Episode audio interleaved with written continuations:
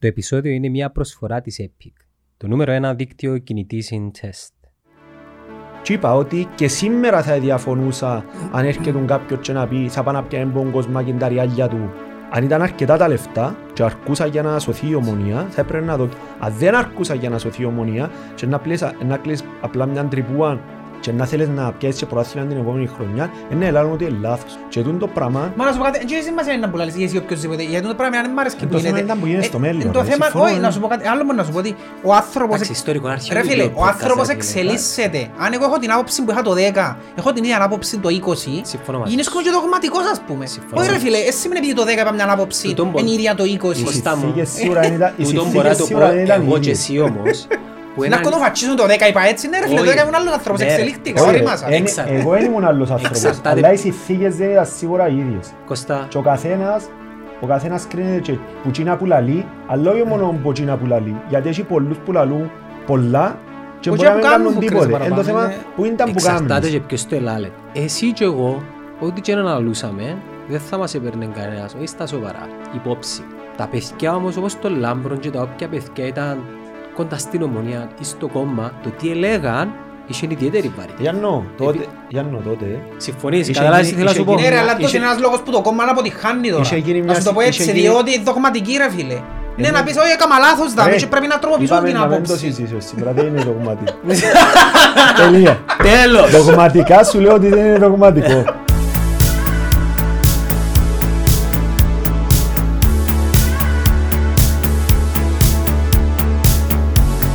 Και σου διάντη προσωπιά. Ποιο? Το αυτοκίνητο. Όχι, εδώ και μου ήταν ο Παναγιώτης που είναι ο Κύρζης του που μου πούλησε το αυτοκίνητο. Ναι, αλλά το σκούτερ είναι της εταιρείας. Πού είναι το Παναγιώτη. Άντε ρε. Καλά, και εσύ το θέλει. Όχι, πιάσε τώρα λίγο, ποιος που πήρε το μάξι. Πιάσε τη λαλή μου, βαστώ που ήλα τον εγώ. Εντάμε κάτω λευκοσιά μου γίνησκη. Άντε ρε. Πιάσε τη λαλή μου, ας πω πιάσε το αυτοκίνητο, δεν θέλω τη λαλή μου έτσι αλλιώς τίποτε. Οκ. Καλά σαβά. Γράφουμε, έτσι μου κάνεις πάντα.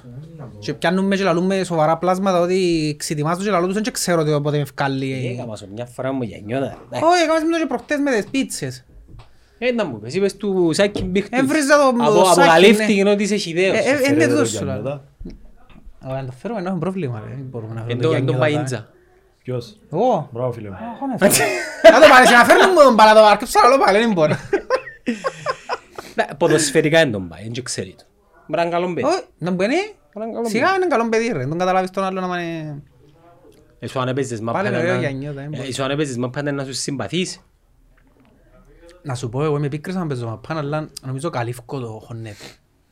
Συγκαλυμμένο τώρα της μαπάς. Είναι σε επίκρις. Δεν είμαι, έτσι περνούς. Σε επίκρις. Αφού ήδη αρκεψαν και καταλάβουν που βάζουν το φουτσάλ και έρχονται και άλλοι άλλοι ρε, εντάξει με τους κλωτσάς. Δεν μπορείς τρως είναι η χαρά λόγους. Εγώ είμαι αρκετά φωτουλής γενικά στη ζωή μου, η πιο παγιά, αλλά αν παίζω μάπα είναι απολαμβάνω το ρε φίλε. Είναι ποτέ τα κιάς ανοίχτη. Μα και μας έτσι ο Αντρίδαμε. Εσύ κλαπώ, είναι πρόσια μας σπάσεις τα μέσα. Εσάς θα σου τουβλίνει έστω. Εμένα ο ξαγιός που θωρούν, εγώ και θωρώ του. Καλώς ήρθαμε τον φίλο μας τον Λάμπρο. Α, ξεκινήσετε. Ναι ρε. Ναι, αφού σαν τούτο που το λαλώ τώρα. Ότι φκάλλει με χωρίς να ξέρω πότε ξεκινά. Το Λάμπρον, εσύ δεν ξέρεις τώρα.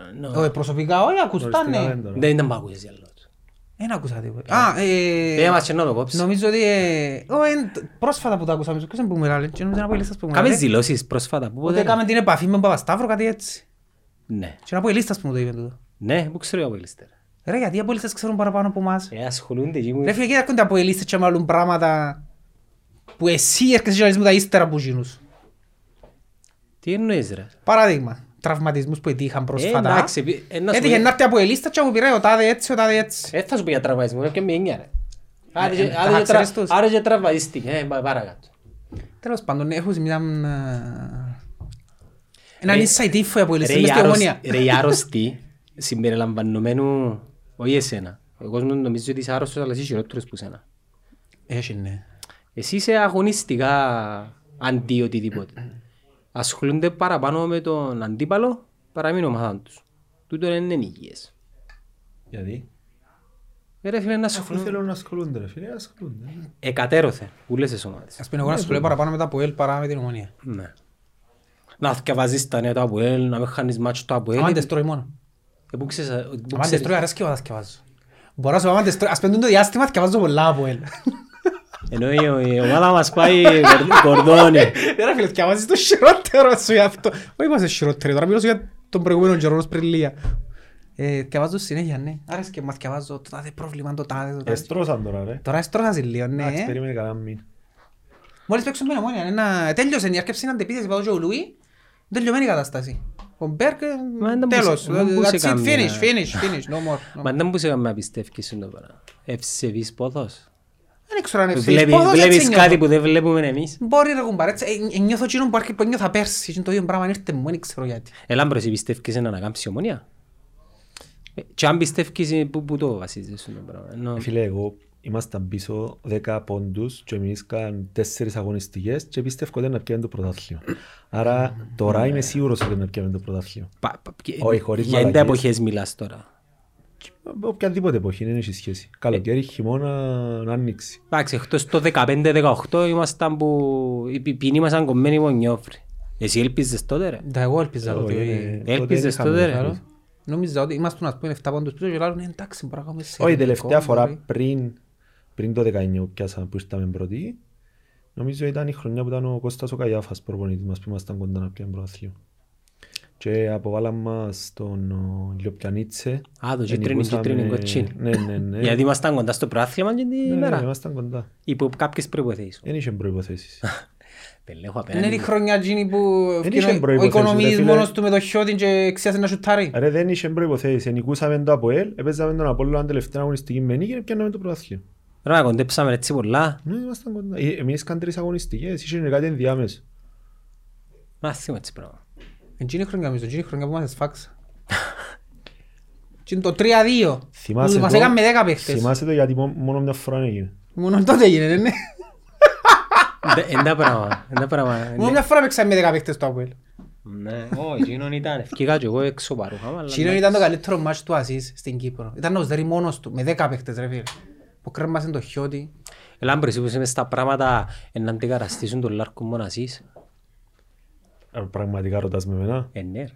Γιατί είμαι στα πράγματα, πού ξέρεις ότι λέμε τώρα. Ούλε μες τα πράγματα. Και ο Κωστής ο Βασιλίου να δάμε το ίδιο πράγμα. Εντάξει, και να στέλνω μου κάποτε μετά, εντάξει, λάλλον δεν ξέρω τίποτε να τους. Και να μην μου κάνεις τίποτε. Και είμαι στα πράγματα. Τέλος ξέρω στη φυγή του Λάρκου, αγωνιστικά.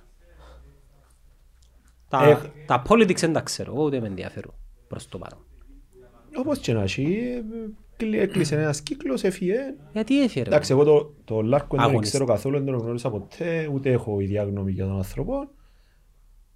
Είχε πετυχημένα πράγματα που, και που έκανε και τις δυο φορές. Ασχετά μ' άρεσε και ο τρόπος που έπαιζε όταν ήταν προπονητής, αλλά σχεδός τούτου. Εντός πως της είναι την ομάδα του Σαδεύσκη που την παράδει. Είπα ασχέτως, ασχέτως ε, του πως έπαιζε, θεωρώ ότι ήταν επιτυχημένος στην Ομόνοια. Και ότι ως επιτυχημένος φεύγει. Εκ των αποτελεσμάτων ναι, είναι επιτυχημένος. Εγώ ξαναπάσω έναν πράγμα θεωρώ άϊπιν του. Άξι, ήταν και σε άλλες ομάδες ο Λάρκο, δεν ήταν μόνος στην Ομόνοια. Ναι, πήγε στη Σαλαμίνα. Ήταν και στη Σαλαμίνα, νομίζω ήταν και στην Ανόρθωση. Στην Ανόρθωση στην ΑΕΚ τότε. Νομίζω στην Ανόρθωση. Τι ποστό. Το ίδιο. Όχι, και ο προπονητής. Νομίζω στη Σαλαμίνα ήταν τεχνικός διευθυντής που ήταν. Ήταν και προπονητής σε έναν τόπος και ύστερα έγινε τεχνικός διευθυντής, κάτι έτσι ήταν. Στη Σαλαμίνα σίγουρα ήταν τεχνικός διευθυντής που ήταν. Σίγουρα πρέπει να πολίτες. Δεν και άλλα λούμε, δεν ξέρω, αλλά το μοναδικό του ΑΕΠ είναι εγώ, λάλλον το και πόη τώρα που έφυγε. Επειδή συζητούν έναν πράγμα δημοσία και οτιδήποτε τον τελευταίο καιρό γίνεται στην Ομόνοια αυτή ο Δημήτρης ο Γρηγόρη. Ναι, τον ακούτε πολλά. Ενώ πως το έχω την, χωρίς να ξέρω, χωρίς να έχω information ή οτιδήποτε, αλλά ενώ πως το οτιδήποτε φταίει, φταίει ο άνθρωπος. Το πράγμα θεωρώ ότι έτσι σοβαρό λάθος. Part of the game, ρε. Ναι, το να του τα σύρνουν όλα ενός ανθρώπου και λάθη να κάνει, αποκλείεται να φταίει σε όλα. Γιατί του τα σύρνουν όμως. Δεν ξέρω, πρέπει να μας πούν και μου τα σύρνουν. Γιατί δεν τα σύρνουν στον ταραπουλούζι. Διότι ίσως εντύνος που αποφασίζει. Μωρά frontline. Να είσαι ας πούμε την τελική άποψη. Την τελική είναι απόφαση, sorry. Όχι, σίγουρα δεν έχει έναν άτομο την τελική απόφαση, εξ όσων γνωρίζω.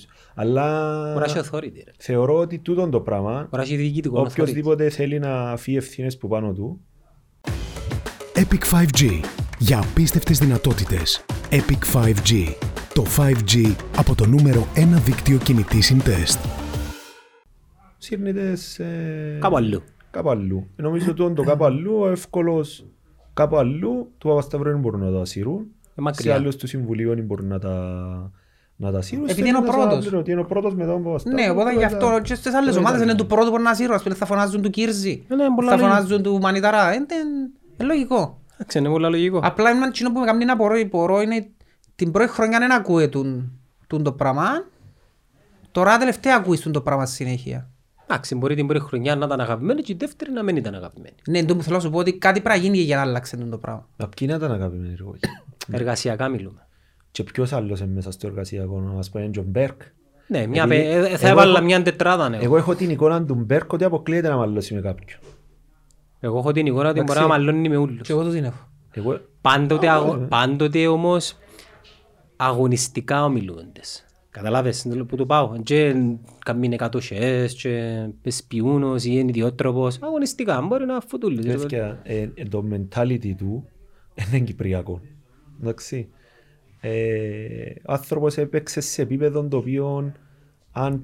ήρθε ο καθένας μας από το σίτο. Το top, το top επίπεδο. Ένα λεπτό. Είχε πιο top η Premier League. Ναι, εντάξει, φεύγω το Μάντσεστερ, προσπαθώ να ξιάνω το Μάντσεστερ, αλλά είσαι το ίδιο. Ήταν εντάξει, εγώ αναγνωρίζω τους το και τους χωνεύκω, αλλά αναγνωρίζω τους το. Sorry, ήμουν αλλού. Ποιοι είναι μόνο αναγνωρίζεις? Το επίπεδο της United τότε. Γιατί τώρα είναι χάρμα οφθαλμόνη United για μένα, ας πούμε. Και για μένα, πολύ καλή, είναι στο top της. Εσύ ήταν που είσαι Αγγλία? Λίβερπουλ. Α, Λίβερπουλ. Και εσύ είσαι Λίβερπουλ. Ναι. Φράση Ομόνοια Λίβερπουλ. Hardcore casual. Ε, πάω κιόλας στη Λιβερπούλ, προσπαθώ να την προσπαθώ να παρακολουθώ. Πού βρίσκεις εισιτήρια, ε, κατάφερα ποτέ μου να πάω στο Anfield. Για πρώτη φορά επία πέρσι με την προπέρσι, μάλλον με η τότε, είμαι εκτός έδρας όμως μάτσο. Εντάξει, άμα θέλεις βρίσκεις. Δεν κατάφερα. Είσαι στο σύνδεσμο της Λιβερπούλ. Ε, ήμουν ένα διάστημα, ναι. Με τον χρόνο ιονεύκηκα. Ελπίζω να πάω φέτος με United δεκαεννιά του Μάρτη. Όχι, φέτος δεν θα πάω, αλλά θέλω σε κάποια φάση να πάω στο Anfield, ας πούμε. Ευχαριστούμε τους φίλους μας για τον όμορφο καφέ που μας παρήχαν. Έβγες τον να τον πεις, κύριε, έβγες τον καφέ. Δυνατόν καφέ. Ένα λεπτό να καταφέρω τον αντίξω θέμας. Το σύντο ήταν απέναντι. Ναι. Ήταν απέναντι, ρε φίλε. Κάμνουν μας τον καφέ και φέρνουν μας όλα τα παιδιά. Που τον ερωτήσεις που βρίσκεις η τυρέτα που σου είπε. Βρίσκεις, λαλέω. Δεν είναι η απάντηση. Βρίσκεις. Είναι η απάντηση του... Βρίσκεις, βρίσκεις. Αλλά θέλει να βρεις, βρίσκεις. Είναι η απάντηση του πρώην σωματείου Ομόνοια. Δεν έχει πρώην σωματείου. Όχι, εννοώ, κατάσταση να σου πω. Πριν να γίνει η εταιρεία που ήταν η Ομόνοια. Ήταν συνέλη η Ομόνοια. Ήταν συνέλη το Λίβερπουλ. Εν τούτον που εννοείς.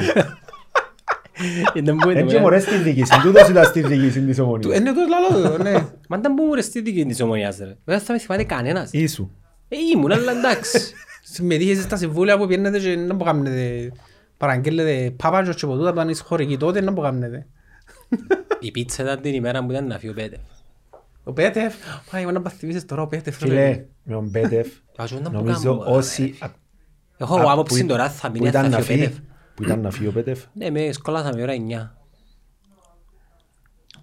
Όταν έγινε η ιστορία ότι έπιαναν τα υπαίχτες, οι τρεις. Οι τρεις οι παίχτες. Άρα για να το λαλείς έτσι σημαίνει ότι ήταν μούφα, ούλο. Δεν ξέρω, δεν είδα ποτέ στοιχεία ότι... Καλά, ναι, μας εκείνη σαν αγωγή και για τις φήμεις και τις πράγματα. Εντάξει, δεν ξέρω, δεν ήμουν εγώ γύρος του σώματος σε εκείνο το πράγμα. Αλλά θεωρώ ότι ήταν μια από τις πιο μεγάλες τσόφτες που έγινε ποτέ που συμβούλιον της Ομονής. Που ευκεί μπρος τα έξω. Όχι ευκήκε μόνο, ευκήκε και φωνάζαμε και οριούμασταν κιόλας. Εντάξει ρε φίλε, θέλω να σχολιάσω πράγματα τα οποία είδα και να πω... Άσε τα γίνα τώρα, να μην έσταγε πρόσφατα τώρα, γιατί αρκέψαμε και γινόμαστε η παλιά καλή Ομόνοια τώρα χωρίς. Θέλω να ρωτήσω. Φεύγουν τεχνικοί διευθυντές, φεύγουν... Πουλούμε μετοχές, πουλούμε... Θέλω να το ρωτήσω κάποια. Του δεν είναι η Ομόνοια που πεις. Κάποια πράγματα όλα, μπρο, αλλά τώρα που πέσουν το πράγμα για τις μετοχές... Είδες, άκουσες και μέσα στις δηλώσεις του Παπασταύρου που λέει ότι ήταν για ποιο λόγο να...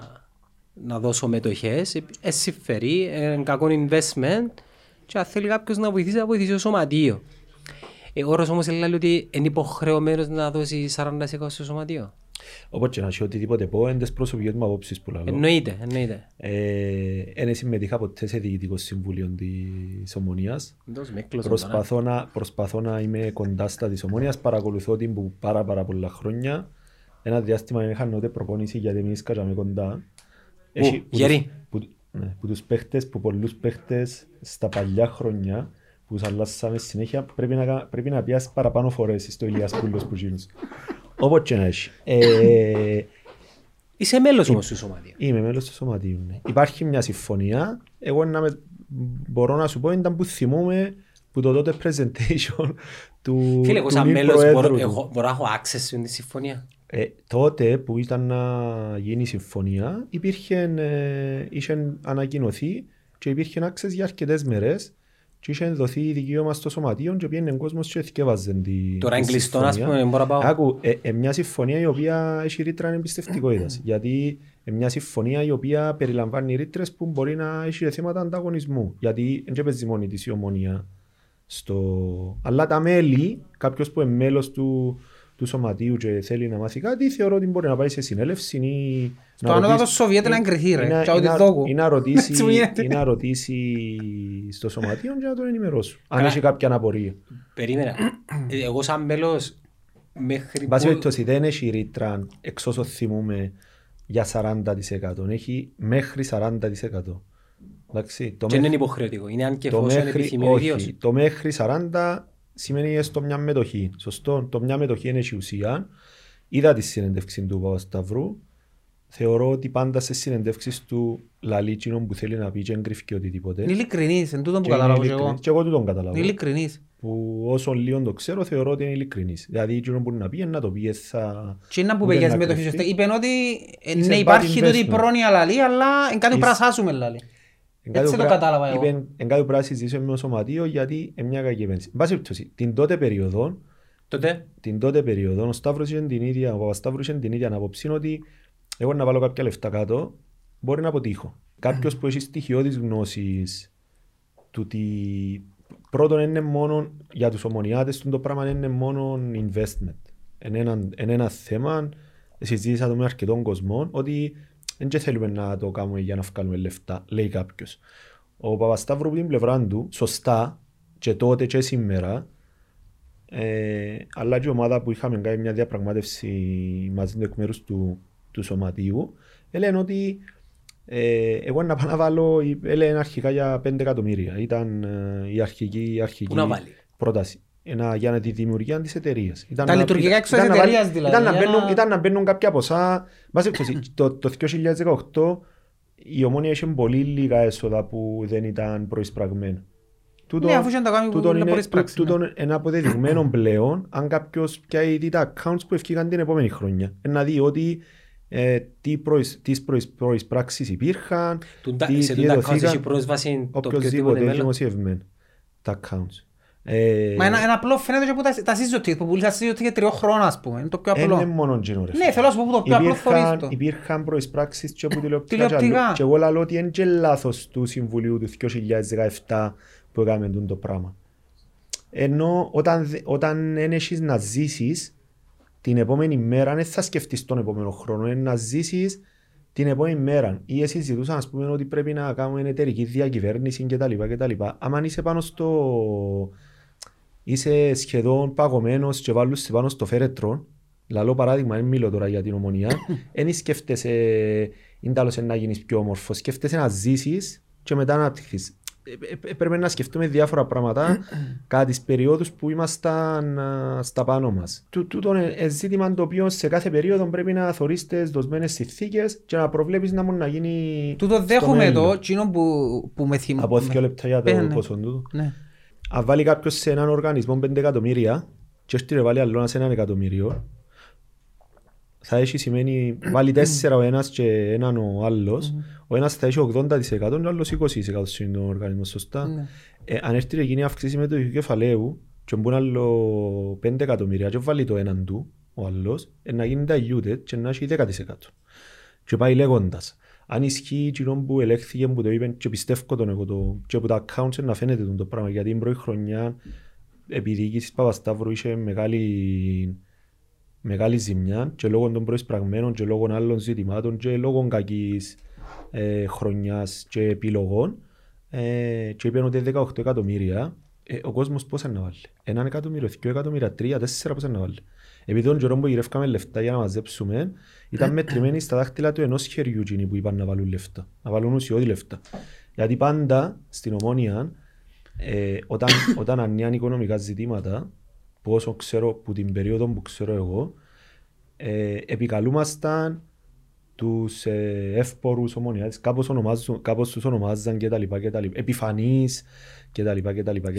Ε, εν ο κόσμος που βάλουν τα λεφτά, εν ο κοσμάκης που βάλουν τα λεφτά. Το πιο μεγάλος λόγος που, που έκανα εγώ σχέση με την Ομόνοια ήταν που εδέχτηκα να διαχειρίζομαι λογαριασμό για τα λεφτά του Δημήτριου Χριστοφή. Γιατί επίσαμε ότι οι διάφοροι θα βάλουν λεφτά και τα λεφτά τα παραπάνω, η συντριπτική πλειοψηφία λένε το κοσμάκι. Εσύ που πήγαιναν και βάλαν πέντε και δέκα ευρώ και είκοσι ευρώ και θεωρούν τα και έρχεται μόνο να κλάψω. Που ελαλούσαν ότι να βάλουν πενήντα και εκατό και εκατόν πενήντα και τα λοιπά. Και μαζευτήκαν εκατόν δεκαοκτώ χιλιάδες νομίζω. Τον κόσμο. Ε, ε, ε, ό, όταν λέμε κόσμο, εγώ εννοώ που, που έχει λεφτά που εμπήκαν που ξέρω, που, που άτομα τα οποία κρατούσαν, κρατούσαν λεφτά είτε και βάλαν, και βάλαν λεφτά. Αλλά η συντριπτική πλειοψηφία είναι το χρήμα, δεν πήγαν πον κόσμο ρε παιδιά. Γιατί δεν έβαλαν οι επιφανείς όμως. Ποιοι είναι οι επιφανείς. Οι επιφανείς είναι π.χ. τώρα ο Ιω Χριστοδούλου ας πούμε. Ένας ομονιάτης που δεν μπορούσε να θέλει να βάλει λεφτά παραπάνω. Η Ομόνοια πάντα, η Ομόνοια πάντα στηρίζεται στον κόσμο της. Ναι, στηρίζεται στον κόσμο της, αλλά σίγουρα έχει επιφανείς. Και έτσι να συνεχίσει να είναι. Ναι, αλλά σίγουρα έχει επιφανείς ομονιάτες, οι οποίοι εγώ πιστεύω, χωρίς να ξέρω. Ένας ο οποίος έχει οικονομική άνεση, ο άνθρωπος έχει επιχειρήσεις, έχει ας πούμε μια αλυσίδα καφέ παράδειγμα και μπορεί να δώσει έναν εκατομμύριο που λόγω. Για να μην έχει που διούν και το ράδιο στο σωματείο. Δηλαδή έχει άτομα τα οποία είναι πάντα δίπλα. Δεν θέλω να πω ονόματα, αλλά είναι πάντα δίπλα στο σωματείο. Δηλαδή ό,τι τους ζητήσει το σωματείο, η Ομόνοια είναι πάντα... Εν πάντα δίπλα. Αλλά μιλούμε για ποσά τα οποία είμαστε σε, σε, σε, σε ισχνή οικονομική κατάσταση και λόγω, και λόγω εγκλημάτων του παρελθόντος, ναι, αλλά και λόγω λαθών που έγιναν και αμέσως εκείνη την περίοδο. Το κυριότερο πρόβλημα νομίζω ήταν η μη παραδοχή των λαθών τους. Γιατί ο λόγος που δεν έβαλαν νομίζω οι επιφανείς που λαλούμε ήταν γιατί να πάω εγώ να βάλω λεφτά και να ξέρω ότι είναι ελέγχιο. Λαλό όνομα απλά γιατί έτυχε να το δω. Ο Δώρος, ο Γιάννος, ο... επειδή και ξέροντας ότι τους επιφανείς ομονιάτες, γιατί και εγώ σκεφτούμε τον και ξέρω αλήθεια, αλλά πιστεύω ότι ισχύει. Ναι, κάποια πράγματα περνούσαν από την κεντρική επιτροπή για να γίνουν μες στην Ομόνοια. Οπότε δεν ήταν να πάω να βάλω λεφτά εγώ. Δεν τον πώς σκεφτούμε. Εκλέγηκα στην κεντρική επιτροπή τα δύο φορές. Δεν είδα ποτέ να περάσει θέμα της Ομόνοιας. Εντάξει, είναι η άποψη μου, εγώ πιστεύω το πράγμα, γιατί όποιος μου λέει ότι η Ομόνοια είναι ελέγχεται από το ΑΚΕΛ, είναι περνούσαν οφάσεις προς το ΑΚΕΛ, νομίζω ότι... Υπήρχε ουσιώδη σχέση ρε φίλε, με την Ομόνοια. Αλλά υπήρχε ουσιώδη σχέση και στα καλά, και στα κακά, και στη δημιουργία, και στο... Όταν μεγαλούργησε η Ομόνοια. Ενώ δεν μπορεί να πεις ότι τούτος ο οργανισμός, άμα τα πιένει χάλια, φταίει ο Γιάννος, άμα τα πιένει καλά, επειδή τα κάνει καλά η Ομόνοια. Ενώ ήταν και στους αιώνες των αιώνων, θα υπάρχει μια σύνδεση, έστω άτυπη, γιατί είναι η ομάδα του λαού. Λέω ότι δεν υπάρχει οργανική σχέση. Και δεν υπήρχε και για πολύ καιρό πριν οργανική σχέση. Μπορεί ποτέ να μην είχε οργανική σχέση ότι να εκλέγονταν, ή... αλλά πότε δεν προέρχονταν πολλές διοικήσεις που, που τον καιρόν ίδρυσης της Ομόνοιας. Εν και ήταν που το υπερπέραν ο κόσμος τσίνος. Ήταν κόσμος της αριστεράς. Και εκείνοι που την δημιουργήσαν και, και, εκείνοι, και εκείνοι που ύστερα στις διοικήσεις της Ομόνοιας. Και εγώ λέω ότι έχει που εδιοικούσαν καλά, έχει που εδιοικούσαν κακά, έχει που εδιοικήσαν και έκαναν εγκλήματα και δεν έχω πρόβλημα να σας πω. Εγώ ελάουσα πολλές φορές ότι το πρωτάθλημα του δύο χιλιάδες δέκα χίλιες φορές μακάρι να μην το πιάνναμε. Μακάρι να μην έγινε το πράγμα, μακάρι να μην πιάνναμε το πρωτάθλημα. Ας πούμε δημιούργησε μια τρύπα που ύστερα ενώ οποιοςδήποτε το, το σκέφτεται κουτουλάει και φαλήν το πας στον τοίχο. Και πώς πρέπει, τσίνον πρέπει να είναι αντρανό παράδειγμα, το πώς πρέπει να είναι η διοίκηση ενός οργανισμού. Ότι πρέπει να σκέφτεσαι και το αύριο και το μεθαύριο και το ήταν που να γίνει και το ήταν που θα γίνει. Ένα μεγάλο λάθος που έγινε του και θεωρώ ότι τώρα δεν μπορεί να γίνει είναι ότι είσαι κύριε και αμέσως δίκας, ύστερα να μπεις να φύγεις, δεν αφήνεις χρήστη η ομάδα. πρέπει να affordable που να αφήσεις. Ε, διοικήσεις του σωματείου, καλός ή κακός, έχει διοικήσεις που αφήναν και, και, και κατηγορώ τα άτομα, ναι. τα άτομα ονομαστικά που ήταν, που ήταν για μένα. Όταν μπαίνεις να διοικήσεις έναν οργανισμό ο οποίος έχει σοβαρότατα προβλήματα και ασκείται σου και πίεση ότι πρέπει να πιάσω πρωτάθλημα, γιατί είναι τούτο που έγινε του. Ε, μπορεί να ζεις σε μικρό χρονικό διάστημα το ότι διοίκησης Ομονίας. Ε, ο κόσμος της Ομονίας δεν πίστευκε ποτέ ότι θα πιάμε πρωτάθλημα. Πάντα θεωράμε ότι είναι να πιάμε πρωτάθλημα. Δεν μπορείς να πεις στον κόσμο της Ομονίας. Πιάσαμε τον Πάμπο και είχε πόσον κόσμο στις πλάτρες που ήταν η προετοιμασία και φωνάζαν Ομονία λαός πρωτάθλημα. Μα τούτο είναι μες στον ντι εν έι της ομάδας. Είναι η δουλειά του παδού να θέλει να πιάει το πρωτάθλημα. Αλλά μην είσαι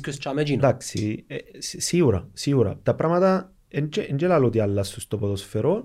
Απλά η Ομόνοια, ο κόσμος της Ομόνοιας, νομίζω ότι επειδή πέρασε τόσο πολλά δύσκολα, στα οκτώ, πόσα εφτά χρόνια, πόσα πρωταθλήματα πια είναι η άλλη ομάδα που είναι στη Λευκοσία. Εφτά. Εφτά που είναι. Πια είναι εφτά. Αν πάει και πιο πίσω, αν εξαιρέσεις και της ΑΕΛ που το πια είναι διάμεσα, εννιά που πια. Είσαι ο μόνος που θα συμφωνήσει μαζί μου που μιλά δημόσια. Πάμε να τα μετρήσουμε, έχουμε παραπάνω. Ποιοι έχουμε παραπάνω? Η Ομόνοια. Που τα πω, ε. Ναι. Για να προσθέσουμε για τη σκέπο, για να αρκέψουμε πως σαράντα οκτώ εξαρτέντος το θωρείς. Όπως και να έχει. Και είναι την περίοδο, ενώ ήταν σε κατάθλιψη ο κόσμος της Ομόνοιας. Ενώ ήμασταν σε κατάθλιψη και θεωρούσαμε ότι πρέπει να βγούμε από την κατάντια. Ενώ... Και μιλώ για το μέσο Ομονιάτης. Εγώ θεωρώ η παρακμή της Ομόνοιας αρκέψε μόνο αναήντης. Ναι. Άρκεψε και ποιος είναι ο λόγος. Πράξε χωριστούμε ένα πράγμα. Εμάς φταίνουν τα άτομα αυτά. Μου φταίει ο Δώρος, ο Μιλωνάς. Εκείνοι που ήταν ο Τζονής που ήταν πρόεδροι, γιατί μπήκαν πρόεδροι. Εγώ ενοχλεί με το ότι ήταν, ήταν ανίκανοι για να κάνουν τη δουλειά. Είναι σαν να πιάνεις με εμένα τώρα και βάλεις πρόεδρο της Ομόνοιας. Εν αποτύχω. Δεν σημαίνει ότι είμαι καρακιόζης ή ότι είμαι... Αφού μου περνά ρε κουμπάρε. Με να αναλάβεις. Δεν έχει κανέναν που θεωρεί ότι... Δεν έχει κανέναν που θεωρεί ότι εντιαμέ και είναι ικανός να αλλάξει. Εν τούτον το προβλήμα, ότι δεν αναγνωρίζαν τα λάθη τους και πιστεύκαν ότι είναι ασάς, αφού θεωρείς ανίκανος ρε κουμπάρε. Εντάξει, ας πω ένα Πούλους, θεωρώ ότι την πιο μεγάλη ζημιά που έγινε ποτέ στην Ομόνια την έκαμε ο Μιλτιάδης ο νεοφύτου. Και δεν έχω πρόβλημα, ενώ ας τα πιάσει και εδώ που να πούμε, να τα πάρει όπου θέλει. Γιατί, γιατί μιλάς έτσι άνετα για το συγκεκριμένο ενώ ε, λίγο δυσκολία? Επειδή θεωρώ ότι έγιναν εγκλήματα. Έκαμε εγκλήματα. Έγιναν λάθη στην Ομόνια, πάρα πολλά. Λάθη μπορεί και οριακά στο... στο πολίσο. Και άμα έγιναν εγκλήματα. Να σου πω γιατί, έγινε, γιατί οι άλλοι είχαν συνέστημα, ο δεν είχε συνέστημα. Όχι, έτσι γίνεται να κάνεις ας πούμε συμβολία παιχτών εφτακόσιες και οκτακόσιες χιλιάδες. Έγινε παίχτης. Εντάλλως το εκλάμβανες. Πόσο χρόνο ήσουν τότε? Πριν έντεκα χρόνια είμαστε μητσί. Μπορούσες να αντιληφθείς. Είχα τοποθετηθεί σε μια συνέλευση της Ομόνοιας πάρα πολλά έντονα κιόλας και βρω τα πρακτικά πρόσφατα. Και είχε συνέλευση που δύο άτομα ψηφίσαν. Ο ένας αποχήν και ο άλλος εναντίον. Σε, σε, σε θέμα. Δεν είχα πρόβλημα με τον Μιλτιάδη, ούτε τον έξερα πριν, ούτε με οποιοδήποτε άλλον. Δεν είχα κάτι προσωπικό με οποιοδήποτε. Ούτε θέμα πρόβλεψης. Κανένας δεν θα μπορούσε να κάνει πρόβλεψη. Ακόμα και άτομα μετά που τον εξετοιμάζαν σε άλλα πράγματα κτλ. Ή σε άλλες διοικήσεις, πριν μπορεί να τους επισκαλούσαν. Έτσι είναι το ποδόσφαιρο. Δηλαδή, αν δεις και από την Ελλάδα, ε, ξέρω εγώ, ο Γιαννακόπουλος. Ε, ενώ ήταν θεός, ύστερα πήγαν και πήγαν σπίτι του να του επιτεθούν οι Παναθηναϊκοί. Ή φαντάζεται τον κανένας ότι είναι να φύγει ο Βάρτινο Γιάννης που τον, που τον ποδοσφαιρικό Παναθηναϊκό. Κανένας. Ή ο Κόκκαλης που τον Ολυμπιακό ή και άλλοι. Έτσι είναι το ποδόσφαιρο. Το ποδόσφαιρο έτσι ο είναι. Ο Κόκκαλης δεν έφυγε μετά παγιόν και... Ε, εντάξει, ο Κόκκαλης αποσύρθηκε ουσιαστικά. Εν τίπα σου να φύγεις γιατί σε εξετοιμάζουν μόνο. Ή να αποχωρήσεις. Ας πούμε θεωρείται ότι είναι να λάβει ο γιος του, ο Πέτρος. Έτσι το θυμούμε δηλαδή. Μιλάζει ο Κόκκαλης τώρα. Ναι, ναι, ότι είμαι expert στα θέματα του ελληνικού. Ο Κόκκαλης είχε ένα θέμα με την υγεία. Ναι, είχε θέμα υγείας, εκουράστηκε, επούλησε. Αφαιρίστε τον Κόκκαλη. Δέστε άλλους. Βαρδινό Γιάννη. Δεν υπάρχει στο ποδόσφαιρο, ούλα κάνουν κύκλους. Και τελειώνουν σε κάποιο στάδιο. Το θέμα είναι όταν να κλείει ένας κύκλος να μην δημιουργείται ζημιά στον οργανισμό που, που φευκείται, στο σωματείο, εν ομάδα, το θεωρούμε και στα ΑΠΟΕΛ τώρα, το πράγμα. Φίλε, άκουμε. Η κατάρρευση δεν ξεκίνησε ακόμα, το ΑΠΟΕΛ. Γιατί... Είναι στα στάδια που ήταν η Ομόνοια στις αρχές. Όχι, είναι στα στάδια των αρχών. Τώρα είναι στο στάδιο που δεν θέλουν να πιστέψουν το πρόβλημα. Ε, είχε έναν, έναν παιδί, δεν εν, τον ξέρω, παιδί λαλό, εν, Δημητρίου νομίζω, Γεωργίου, που είχαν κάνει μια μελέτη για το, για το ΑΠΟΕΛ και μου φοητσιασμένος ότι η Απαναγιά μου είναι να, να αλλάξει η κατάσταση. Απλώς έκαμε την μελέτη. Να αλλάξει η κατάσταση. Η μονομελής επιτροπή, δεν καταλαβαίνω. Να κάνουν επιτροπή, να κάνουν κάποια διαδικασία που να αλλάξει η κατάσταση των χρεών τους. Και ύστερα είπα συνόχη, δεν είναι αληθινή, είναι έτσι, είναι άλλος πως, χωρίς να ξέρω τα οικονομικά του ΑΠΟΕΛ και συνεχίσα πιθανόν με προϋπολογισμό τώρα πιο μεγάλο που είναι Ομόνοια. Θεωρείτε δηλαδή ότι θα κάνει μπουμ σε κάποια φάση του την κατάσταση. Ενώ άμα έχεις έσοδα έξι και έξοδα δέκα, έλα παραπάνω, γιατί δεν ξέρω πόσα είναι, ε, άμα έχεις πλην, πλην, πλην, πλην, σε κάποια φάση δεν ε, να βρίσκεις πάντα που το υπερπέραν. Ή ένα... Και εγώ θεωρώ ότι δεν κάνουν και κάτι πολλά διαφορετικό που γίνουν που κάνουν η Ομόνοια για αρκετά χρόνια.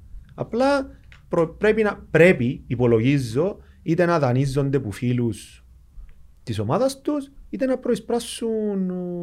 έσοδα του μέλλοντος. Το ίδιο πράγμα κάνουν και Ομόνοια. Εντάξει, το ίδιο πράγμα, εγώ λέω ότι όταν δεν είσαι εντάξει, να δεις να ζήσεις φέτος και να κάνεις τους λοαρκασμούς σου την επόμενη χρονιά, η Ομόνοια θα έπρεπε το ίδιο πράγμα να κάνει που το έντεκα δώδεκα για μια πενταετία τουλάχιστον για να μειώσει το, το χρέος. Το μετά το Μιλτιάδη είναι οι διοικήσεις αντιληφθήκασαν το θέμα, το πρόβλημα. Θα μπορούσαν να... να... θα μπορούσαν να κάνουν κάτι τους ώστε... Για νόμο μετά Χριστόν προφήτες, έχει πάρα πάρα ε, τώρα έχουμε δεδομένα. Εντάξει. Δεν κάνουμε το για κατηγορήσουμε ε, κάποιον, κάνουμε κάποιες... Θεωρώ ότι η χειρότερη χρονιά που θα μπορούσε να υπάρχει ήταν, ήταν γίνει του δεκαοκτώ. Γιατί υπήρχαν πολλά προεισπραγμένα από μετά, υπήρχε... υπήρχε τώρα... Η τελευταία διοίκηση του σωματίου. Εν και γίνει που φταίει, ας πούμε. Όχι, για να το τοποθετήσω. Εν και γίνει η διοίκηση... Η διοίκηση που μου και εγώ, η διοίκηση. Εγώ τον, τον Τζονί τον ξέρω και τον εκτιμώ. Εντάξει. Και αν μου πει κάποιον να βάλω το χέρι μου στη φωτιά να έκλεψε ο Τζονίς για παράδειγμα, θα βάλω το χέρι μου στη φωτιά να ότι ο Τζονίς δεν έκλεψε. Έκαμε λάθη, έκαμε λάθη. Έκαμε λάθος ότι εμπιστευτεί για τον Πάμπον ότι είναι να πιάνει το πρωτάθλημα. Ε, λάθος. Ή που, που έγινε ομόλογο που είναι Ομόνοια, αν και μπήκε στον κουρβανά του προϋπολογισμού. Ε, λάθος. Εγώ θεωρώ ότι είναι τεράστιο λάθος. Γιατί bonds και τούτες τις διαδικασίες κάμνιστες για να μειώσεις το κόστος του δανεισμού σου ή να μειώσεις τα χρέη σου ή να πιάσεις έναν εκατομμύριο και να ξοφλήσεις το εκατομμύριο. Δεν το κάμνεις για να πάει να κάνεις προϋπολογισμό για να παίξεις κουμάρι να πιάσεις το πρωτάθλημα. Τούτες είναι πολιτικές και πράγματα που κάνουν άλλοι σήμερα και να παίξουν αύριο. Τούτα είναι λάθη που έγιναν και έχουμε τα τζαμέ. Α ρωτήσω κάτι Λάμπρο. Επειδή βραχνάντηκε σωματιών το χρέος και τζαμέ δεν θέλω να μειώνεται. Γιατί? Μειώνεται το χρέος του σωματίου. Βέβαια μειώνεται. Από την τελευταία φορά μετά να γινόταν δεκατέσσερα εκατομμύρια. εφτά χρόνια χαρτώ δεκατρία δεκατέσσερα. Βέβαια μειώνεται. Πρώτο, μισό λεπτό. Μειώνεται σημαντικά. Στην τελευταία γενική συνέλευση έχει μειωθεί το χρέος που την προηγούμενη νομίζω δύο εκατομμύρια. Σημαντικά μειώνεται, ναι. Μειώνεται σημαντικά. Το πρώτο έχει δύο πηγές. Το χρέος είναι διαχωρισμένο σε δύο τομείς. Ο ένας τομέας ήταν τα κριτήρια. Και το χρέος που μέσα περιλαμβάνεται και το χρέος προς το κράτος, το οποίο είχε υποχρέωση να πληρώνει η Ομόνοια ποδόσφαιρο. Δηλαδή τις κοινωνικές ασφάλειες φαντάζομαι. Όχι μόνο κοινωνικές ασφάλειες, και άλλα πράγματα προς το κράτος. Και το άλλο χρέος. Τι να πω, διαγράψαν το ΑΠΟΕΛ φέτος. Είναι μόνο το ΑΠΟΕΛ. Φέτος. Δεν είναι διαγραφή. Διακανονισμός είναι. Είναι διακανονισμός. Τα προηγούμενα χρόνια που ήταν η Ομόνοια δεν το κάνουν. Και εφόσον. Εντάξει, το δεν το λέγα ένας όμως. Όχι, συμφωνώ μαζί σου απόλυτα, αλλά μαζί με το βασιλικό πίνει νερό και γλάστρα. Εντάξει, είναι διακανονισμός. Διακανονισμός κάνει το κράτος σε διάφορες περιπτώσεις για πολλούς, όχι μόνο για ποδοσφαιρικά. Και θα κάνει, γιατί το κράτος δεν το συμφέρει να κλείσει τα σωματεία, να το κάνει. Τώρα, το χρέος χωρίστηκες σε δύο, το έναν ήταν εκείνο που ήταν στην Ομόνοια ποδόσφαιρο που θα είχε υποχρέωση να το αποπληρώνει τα εννέα εκατομμύρια νομίζω και έμεινε και ένα κομμάτι στο πώς θα βάλει δηλαδή το η Ομόνοια ποδόσφαιρο πέτσι το χρέος, πώς θα βάλει ο Παπασταύρου ας πούμε. Επίσης μας λέει από τη συμφωνία ρε, δεν και μας πεις. Όχι στο περίπου, έτσι. επτακόσιες με οκτακόσιες χιλιάδες το χρόνο που ήταν. Να μην τον deal του Παπασταύρου με το σωμάτιο. Η γενικότερη ήταν ότι... Φίλε, νοικιάζεις, εκμεταλλεύκε τον brand και διαχειρίζεται το πλήρως. Το διαχείρι... είναι management agreement. Management, έχεις... δεν μου σημαίνει. Διαχείριση. Έχει... Δια... Και πληρώνει loyalty fees.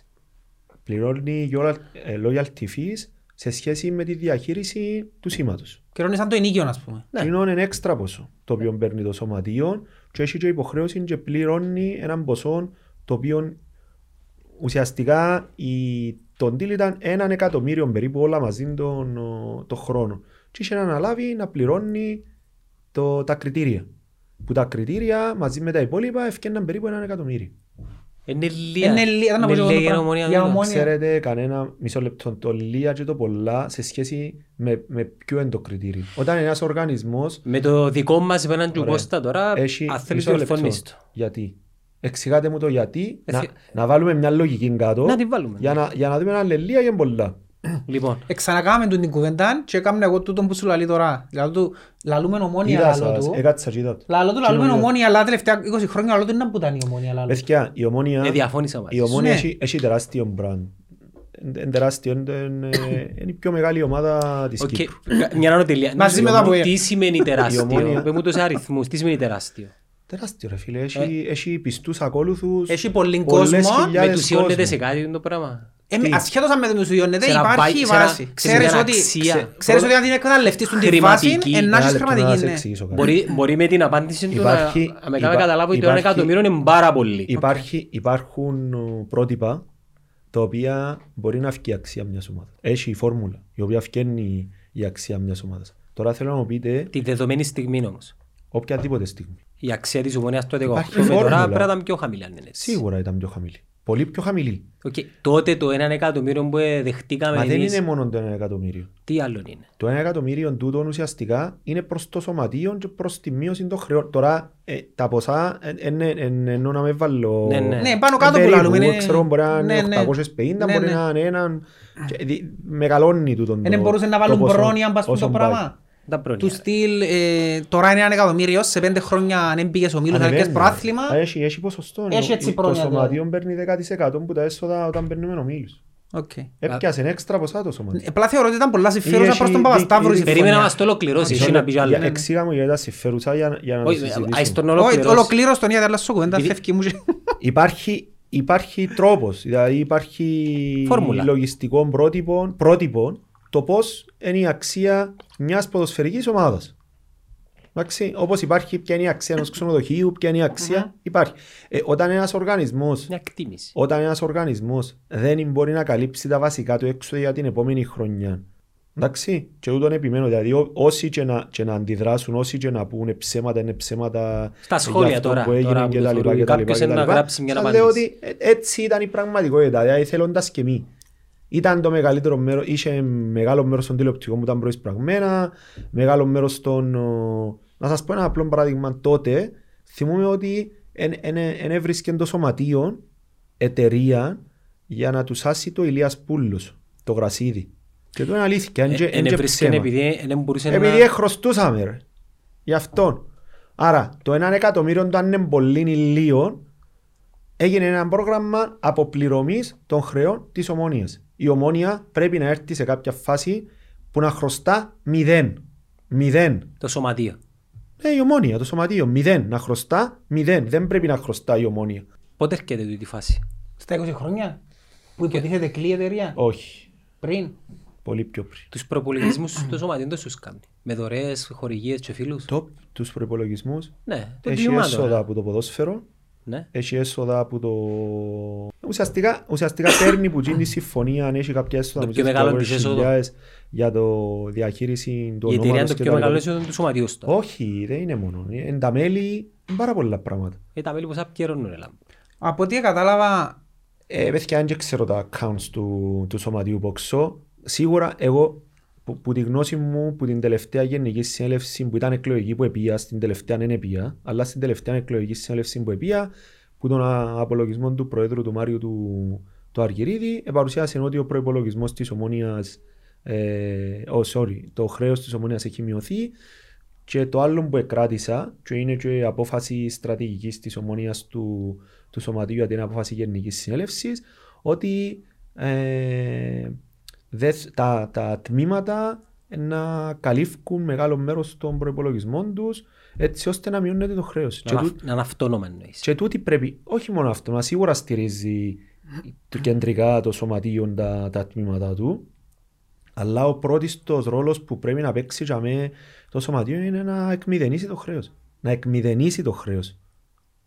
Πότε το βλέπεις τούτο? Έτσι όπως θεωρώ πάμε. Ότι... Θεω... Εντάξει, με τη ρύθμιση που έγινε τώρα, σίγουρα μειώνεται το χρέος. Ποια ρύθμιση? Με ρύθμιση του κράτους. Προς, ah, okay. προς όλες τις ποδοσφαιρικές ομάδες έχει μειωθεί. Ένα μειωθεί με την εξόφληση, ένα αφαιρεθεί ένα ουσιώδες ποσό ή που τα τώρα έγινε μια ρύθμιση μέσω της κοπεντίνη, ξέρω εν την είδα. Αλλά τούτη η ρύθμιση σίγουρα ε, βοηθά όλα, όλα τα ποδοσφαιρικά σωματεία, πιθανόν και άλλα σωματεία, αν έγινε με άλλες ομοσπονδίες. Θεωρώ, πιστεύω ότι στην τριετία, δηλαδή μόλις τελειώσει η θητεία του, του νυν Διοικητικού Συμβουλίου του Σωματείου, πιθανόν το χρέος, να είναι, το, το χρέος που έμεινε εκτός κριτηριών, εκτός δημοσίου δηλαδή, να είναι πολύ πολύ χαμηλό. Δηλαδή, κάτω από πέντε. Ε, να, κάτω? Που πέντε. Σίγουρα, κάτω ενώ μιλώ ένα-δύο εκατομμύρια.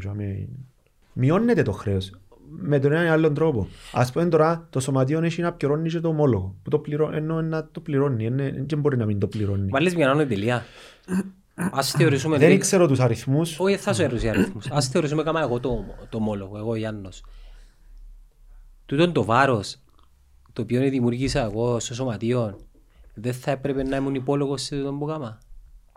Βάζει αυτό, θεωρώ το ομόλογο δεν ήταν λάθος. Και φιλοσ... το ποιον ομόλογο. Ρε. Ένα λεπτό. Ε, ήταν δεκατρία εκατομμύρια. Το ομόλογο δεν ήταν λάθος που έγινε. Πρέπει να γίνει ομόλογο με διαφορετικό. Πρώτον, να ζητήσει πολύ περισσότερα λεφτά το ομόλογο. Και αν δεν έπαιρνε τα λεφτά να μην εκδοθεί το ομόλογο. Εντάξει. Και το ομόλογο ήταν, ήταν μεγάλο λάθος, όχι λάθος απλό, το ότι μπήκε στον προϋπολογισμό. Δεν έπρεπε να μπει στον προϋπολογισμό. Πρέπει να ήταν εκτός προϋπολογισμού. Το ομόλογο θα έπρεπε να ήταν για να μειώσουμε το χρέος. Γιατί όταν είσαι πατημένος μέσα στο λαιμό και χρωστάς σε εκατό άτομα που ξέρουν ότι είσαι πατημένος μέσα στο λαιμό και πάεις και πεις τους θα σας δω δέκα και να μου διαγράφετε ακόμα δέκα, πιθανόν να δεχτούν. Θα έπρεπε να μειώσουμε το χρέος με το ομόλογο. Όχι να πάμε να κάνουμε προπολίου. Και πρέπει για, χρόνια, πρέπει για χρόνια να συνειδητοποιήσει και ο κόσμος και οι διοικήσεις και όλοι, και όλοι ότι έπρεπε να κάνουμε, κάνουμε προϋπολογισμούς εξυγίανσης. Μα ο κόσμος γιατί είναι υποχρεωμένος να καταλάβει οτιδήποτε. Ο κόσμος δικαιούται να πιστεύει ότι θέλει να λάβει. Συμφωνώ μαζί σου. Δηλαδή, εγώ διαφωνώ να, να μετατοπίζουμε την ευθύνη, την οποία ευθύνη, ευθύνη στον κόσμο. Λέω ότι έπρεπε οι διοικήσεις και ο κόσμος να κατανοήσουν ότι η Ομόνοια μπορούσε να μην κάνει πρωταθλητισμό. Που δεν έκαναν. Αλλά θεωρούσαν, δεν πιστεύκαμε ότι είχαμε πρόβλημα πραγματικά. Δεν καθόμασταν να δούμε το πρόβλημα και να όλοι. Ή και οι προσπάθειες που γίνονται. Εγώ άκουα για πάρα πολύ καιρό για επενδυτές και για ιστορίες και να ψάξουν τον κόσμο, πολυμετοχικές ιστορίες. Γιατί δεν έγιναν. Ρωτώ γιατί δεν έγιναν. Εγώ είχα, είχα πιάσει μια πρωτοβουλία. Δεν ήταν, ήταν έτοιμο το οικοδόμημα και η φιλοσοφία. Ωραία. Εγώ είχα αναλάβει μια πρωτοβουλία με διάφορα άλλα παιδιά. Πότε? Που, τότε, το δύο χιλιάδες δεκαοκτώ. Α, νόμιζα πιο πριν. Για να βρούμε λεφτά. Και πράγματα απευθυνθήκαν σε πάρα πολύ κόσμο. Ήταν ριζοσπαστικό όμως. Είναι ενάντια στις ιδεολογίες όλων μας. Τι εννοείς? Ρε φίλε, εντάξει, δημιουργία... το δώδεκα δεκατρία είναι άλλες κάποιου λοιπόν. Συμφωνώ μαζί σου, ρε φίλε. Συμφωνώ μαζί σου. Και εγώ είμαι πολέμιος, ρε. Δεν είναι άλλο πελάρες. Άκουμε, το, το θέμα... Πρώτον, τα πάντα, τα πάντα ρί. Αν είσαι πάντα προσκολλημένος, υπάρχουν πράγματα που είναι θέματα αρχών. Υπάρχουν ζητήματα που είναι ζητήματα αρχών και που μπορεί να πεις ότι το πράγμα είναι αλλάσει γιατί είναι θέμα αρχής. Εντάξει, με κάθε τι που λέει ο Λάμπρος κάτι, βλέπω τα σχόλια τώρα που κάτω, ρε φίλε. Και θα ήθελα να τα live για να απαντά, αλλά επειδή είναι ετεροχρονισμένο τούτο, δεν θα μπορεί να απαντήσει. Ωστά τώρα πολλές φορές απαντήσα σε πράγματα. Ή ο Λάμπρος ή οποιοςδήποτε. Σκευάζω, θωρώ κτλ. Οι καταστάσεις που δημιουργούνταν και που είναι τοξικές, εγώ θεωρώ ότι δεν πρέπει να επανέλθουν. Εντάξει, ο καθένας δικαιούται να λέει την άποψη του, πολιτισμένα. Ε, με επιχειρήματα τώρα. Αλλά σου λέω ότι και εγώ ήμουν ενάντια στην, στη δημιουργία εταιρείας. Πολλά λιωμονιάτες το δέκα, το έντεκα έλεγαγε εταιρεία. Λάλλον εγώ. Ελαλούσαμε λίγο πιο μετά. Και το τι σημαίνει εταιρεία εξηγάται μου όμως. Γιατί το να γίνει η εταιρεία και να πάνε πιο τα ριάλια από τον κόσμο και από τον κόσμο, ξέρεις, κοσμάκι λάβαρ τα λεφτά σου για να πάνε να κάνω έναν προϋπολογισμό, να πάνε πιο πρωτάθλημα και να αποτύχω, Εν και διαφέρει που τη δημιουργία. Γιατί δεν έπιαν να τα βάλεις στο σωματίο. Και θεωρείτε ότι είναι εύκολο κάποιος να, να επενδύσει στο κυπριακό ποδόσφαιρο. Πέτε μου αλήθεια. Αν θεωρείτε ότι είναι εύκολο κάποιον να επενδύσει. Όχι, εκείνοι που το κάνουν είναι για την πελάρα τους που κάνουν. Μπορεί κάποιος να πιστεύει. Μπορεί κάποιος σε έναν ακραίο σενάριο να βγάλει λεφτά. Αλλά τούτον... Ε, θα βγάλει λεφτά. Εσύ ακραίος σενάριο. Εγώ λέω σας σε ακραίος σενάριο. Δηλαδή ένας σοβαρός επιχειρηματίας. Όχι, μπορεί να βγάλεις και λεφτά ρε φίλε. Μπορεί να βγάλεις λεφτά. Με πωλήσεις ας πούμε. Πωλήσεις παιχτών, να μπαίνεις στην Ευρώπη. Και εύκολο να βγάλει ο Άρης, η Πάφος και η Αλκή παρά η Ομόνοια και τα ΑΠΟΕΛ. Γιατί? Επειδή είναι πολλά μικρές ομάδες. Οι προπολογισμοί είναι πολλά χαμηλοί. Τι είναι χαμηλοί προπολογισμοί τους?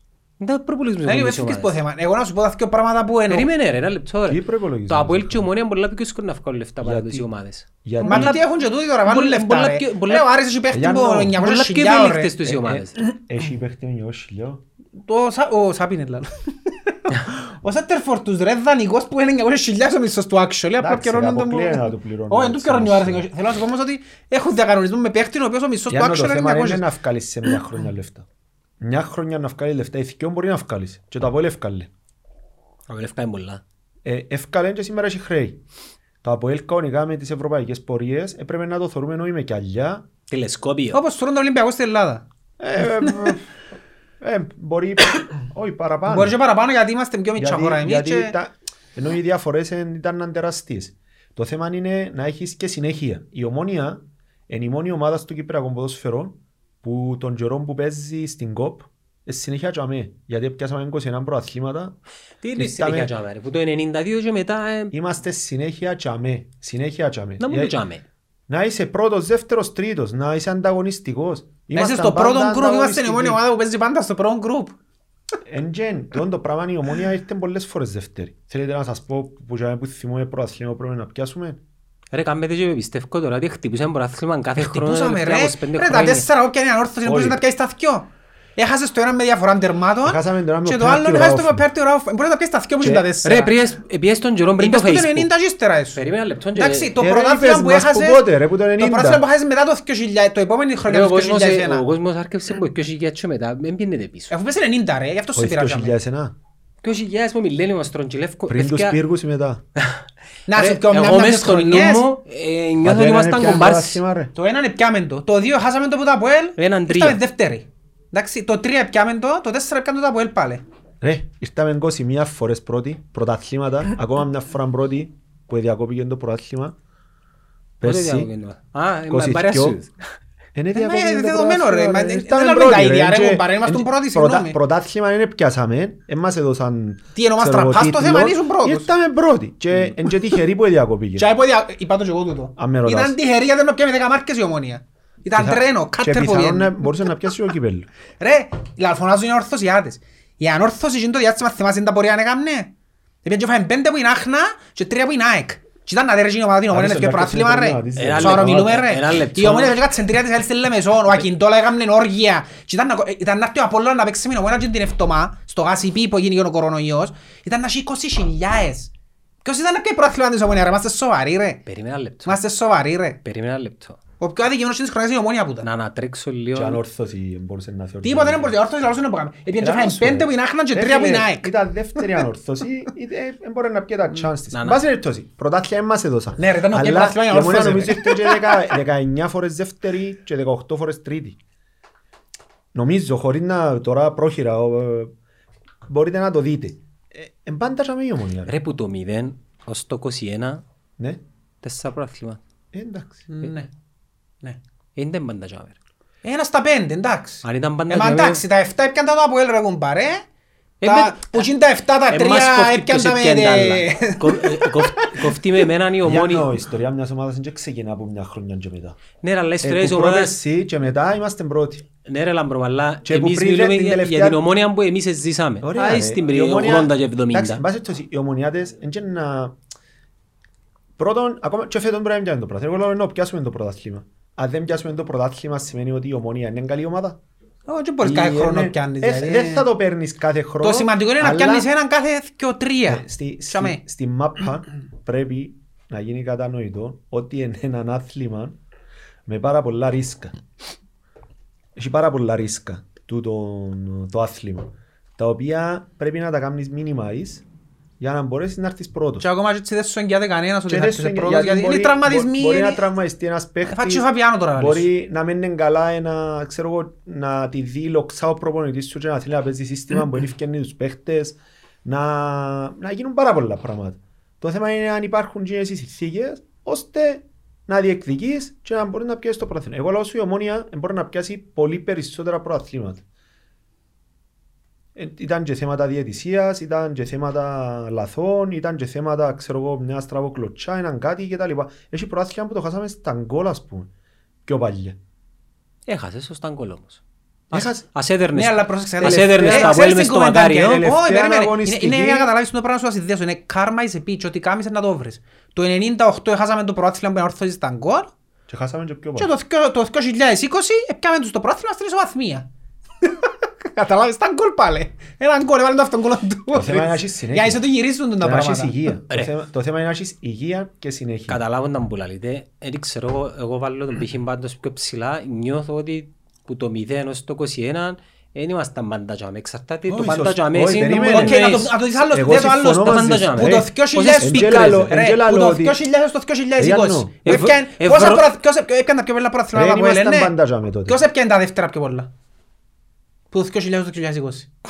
Η Ομόνοια. Είναι η Ομόνοια. Περίμαμε, τρεις ώρα. Ανόρθωση ρε. Όχι, Ανόρθωση και ένα ρε, οχτώ και μηδέν. Σύντες και χρόνια σε πιέθηκε η Ανόρθωση. Έναν ο Απόλλωνας. Έναν η ΑΕΛ. Γιατί πιάνε τα δεύτερα πιο πολλά η Ομόνοια μες στον εικοστή αιτία. Ακόμα και έτσι. Η Ομόνοια συμβιβάζεσαι με μαλακίες. Εσύ συμβιβάζομαι. Τα δεύτερα πιο πολλά. Όχι, εσύ συμβιβάζομαι. Εσύ συμβιβάζομαι. Εσύ συμβιβάζομαι. Απλά έρχομαι να ενισχύσω όπως σου λέει ότι η Ομόνοια είναι Ομόνοια. Ότι είναι διεκδικητική ρε. Επηρεάζεται με, ξέρω. Νιώθω τώρα ότι πρέπει να είχαμε είκοσι πέντε πρωταθλήματα. Εν είμαι happy, ναι, εν είμαι happy. Έπρεπε να έχουμε παραπάνω. Αλλά παρόλα αυτά, και τούτον που ελάλλουν ότι... Ρε, το πρόθυμα μας έκλεψα ρε. Ρε, μα περιπέζεις μας τώρα... Θυμίστε με ρε. Να σηκωθεί πιέση μου που θέλεις ας πούμε ρε. Αφού λαλώ σου ρε. Αφού λαλώ σου από δύο χιλιάδες. Τη χρονιά του Βακουφτσί στη Λεμεζόν με την Πάρρα με τα Απόλλωνα. Ε, κλέψα στο πρόθυμα. Όχι ρε φίλε, δεν μπορούσε την Πάρρα να κάτσει μέσα και πιάσεις. Περίμενε ένα λεπτό ρε, ένα λεπτό που το δέκα και μετά πιάμε το δέκα. Μετά κλέψαν μας πρωτάθλημα. Εκλέψαν εμάς, εμάς. Αν έκαναν κάτι σε άλλους. Εμάς εμάς εκλέψαν. Ένα λεπτό ρε. Κάτι offside που τους ήταν με τον Κροζανόσκι, κάτι ιστορίες και τα λοιπά. Ένα λίγο ομάδα που πριν τούτα, τούτα πριν το δέκα.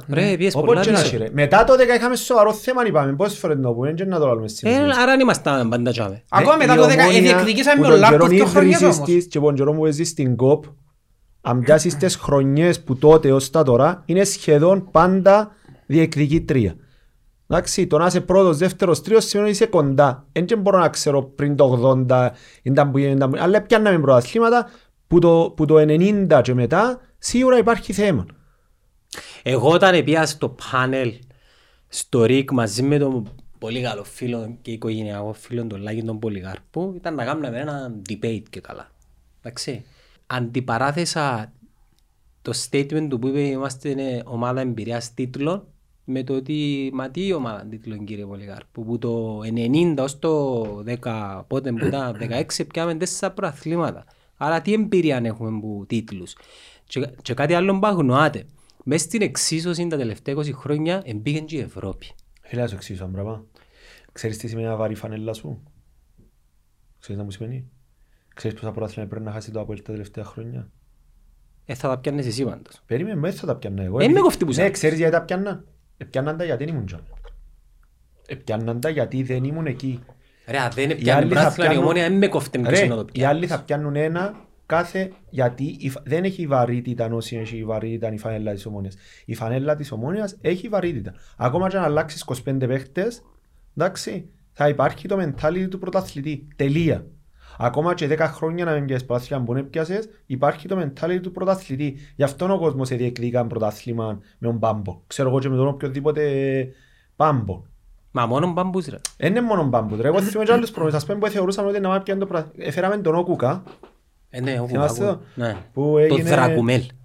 Τρεις εβδομάδες. Ο Όκουκα είχε τρεις χρονιές, νομίζω, ή τρεις ή τέσσερις χρονιές πρωταθλήματα με τρεις διαφορετικές ομάδες στην Πολωνία.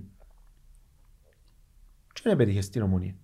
Δεν σημαίνει ότι είπαμε, η, η μάπα έχει τεράστια ρίσκα. Ας πούμε, μπορεί να κάθεται ο Λάρκου στην Ομόνοια ή του Λάρκου να του κάθεται η Ομόνοια και να, να φέρνει καλούς παίχτες. Μπορεί αύριο να πάει κάπου αλλού και να μην έχει την ίδια χημεία.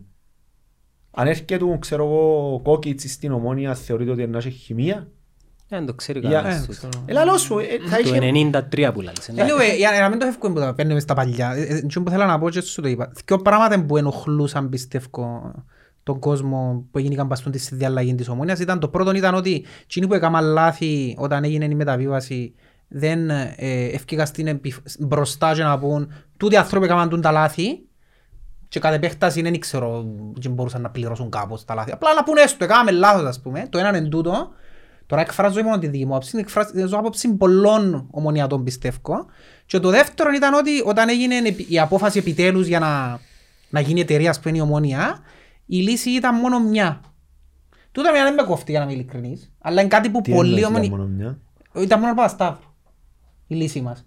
Εμένα δεν με κοφτεί, με απασχολεί. Γιατί ήταν μόνο ο Παπασταύρου. Έτσι λαλούν. Κύλα. Πολλοί ομονιάτες λαλούν ότι ενοχλεί μας το ότι δεν αφήσαν να, να πρημοδοτήσουν κι άλλοι ας πούμε για να μπούμε στη φάση. Εγώ έχω documents, φυλάω, έχω, έχω καλό αρχείο που διάφορα πράγματα. Είχε ένα άλλη επιλογή. Και τότε είπασαν ότι υπήρχε ακόμα, ήρθε ακόμα ένας που ενδιαφερθήκε και έδωσαν και πρόταση. Ναι, δεν πήγαινε. Ο Ροής Ποιακής. Ο Ροής Ποιακής. Γιατί ακούτε τούτον όμως, ότι η μόνη λύση ήταν ο Παπασταύρου λαλούν. Γιατί ακούτε τούτον έτσι έντονα από πολλούς. Δεν είναι η μόνη λύση ήταν ο Παπασταύρου φίλε. Τέλειωσε και να σου πω.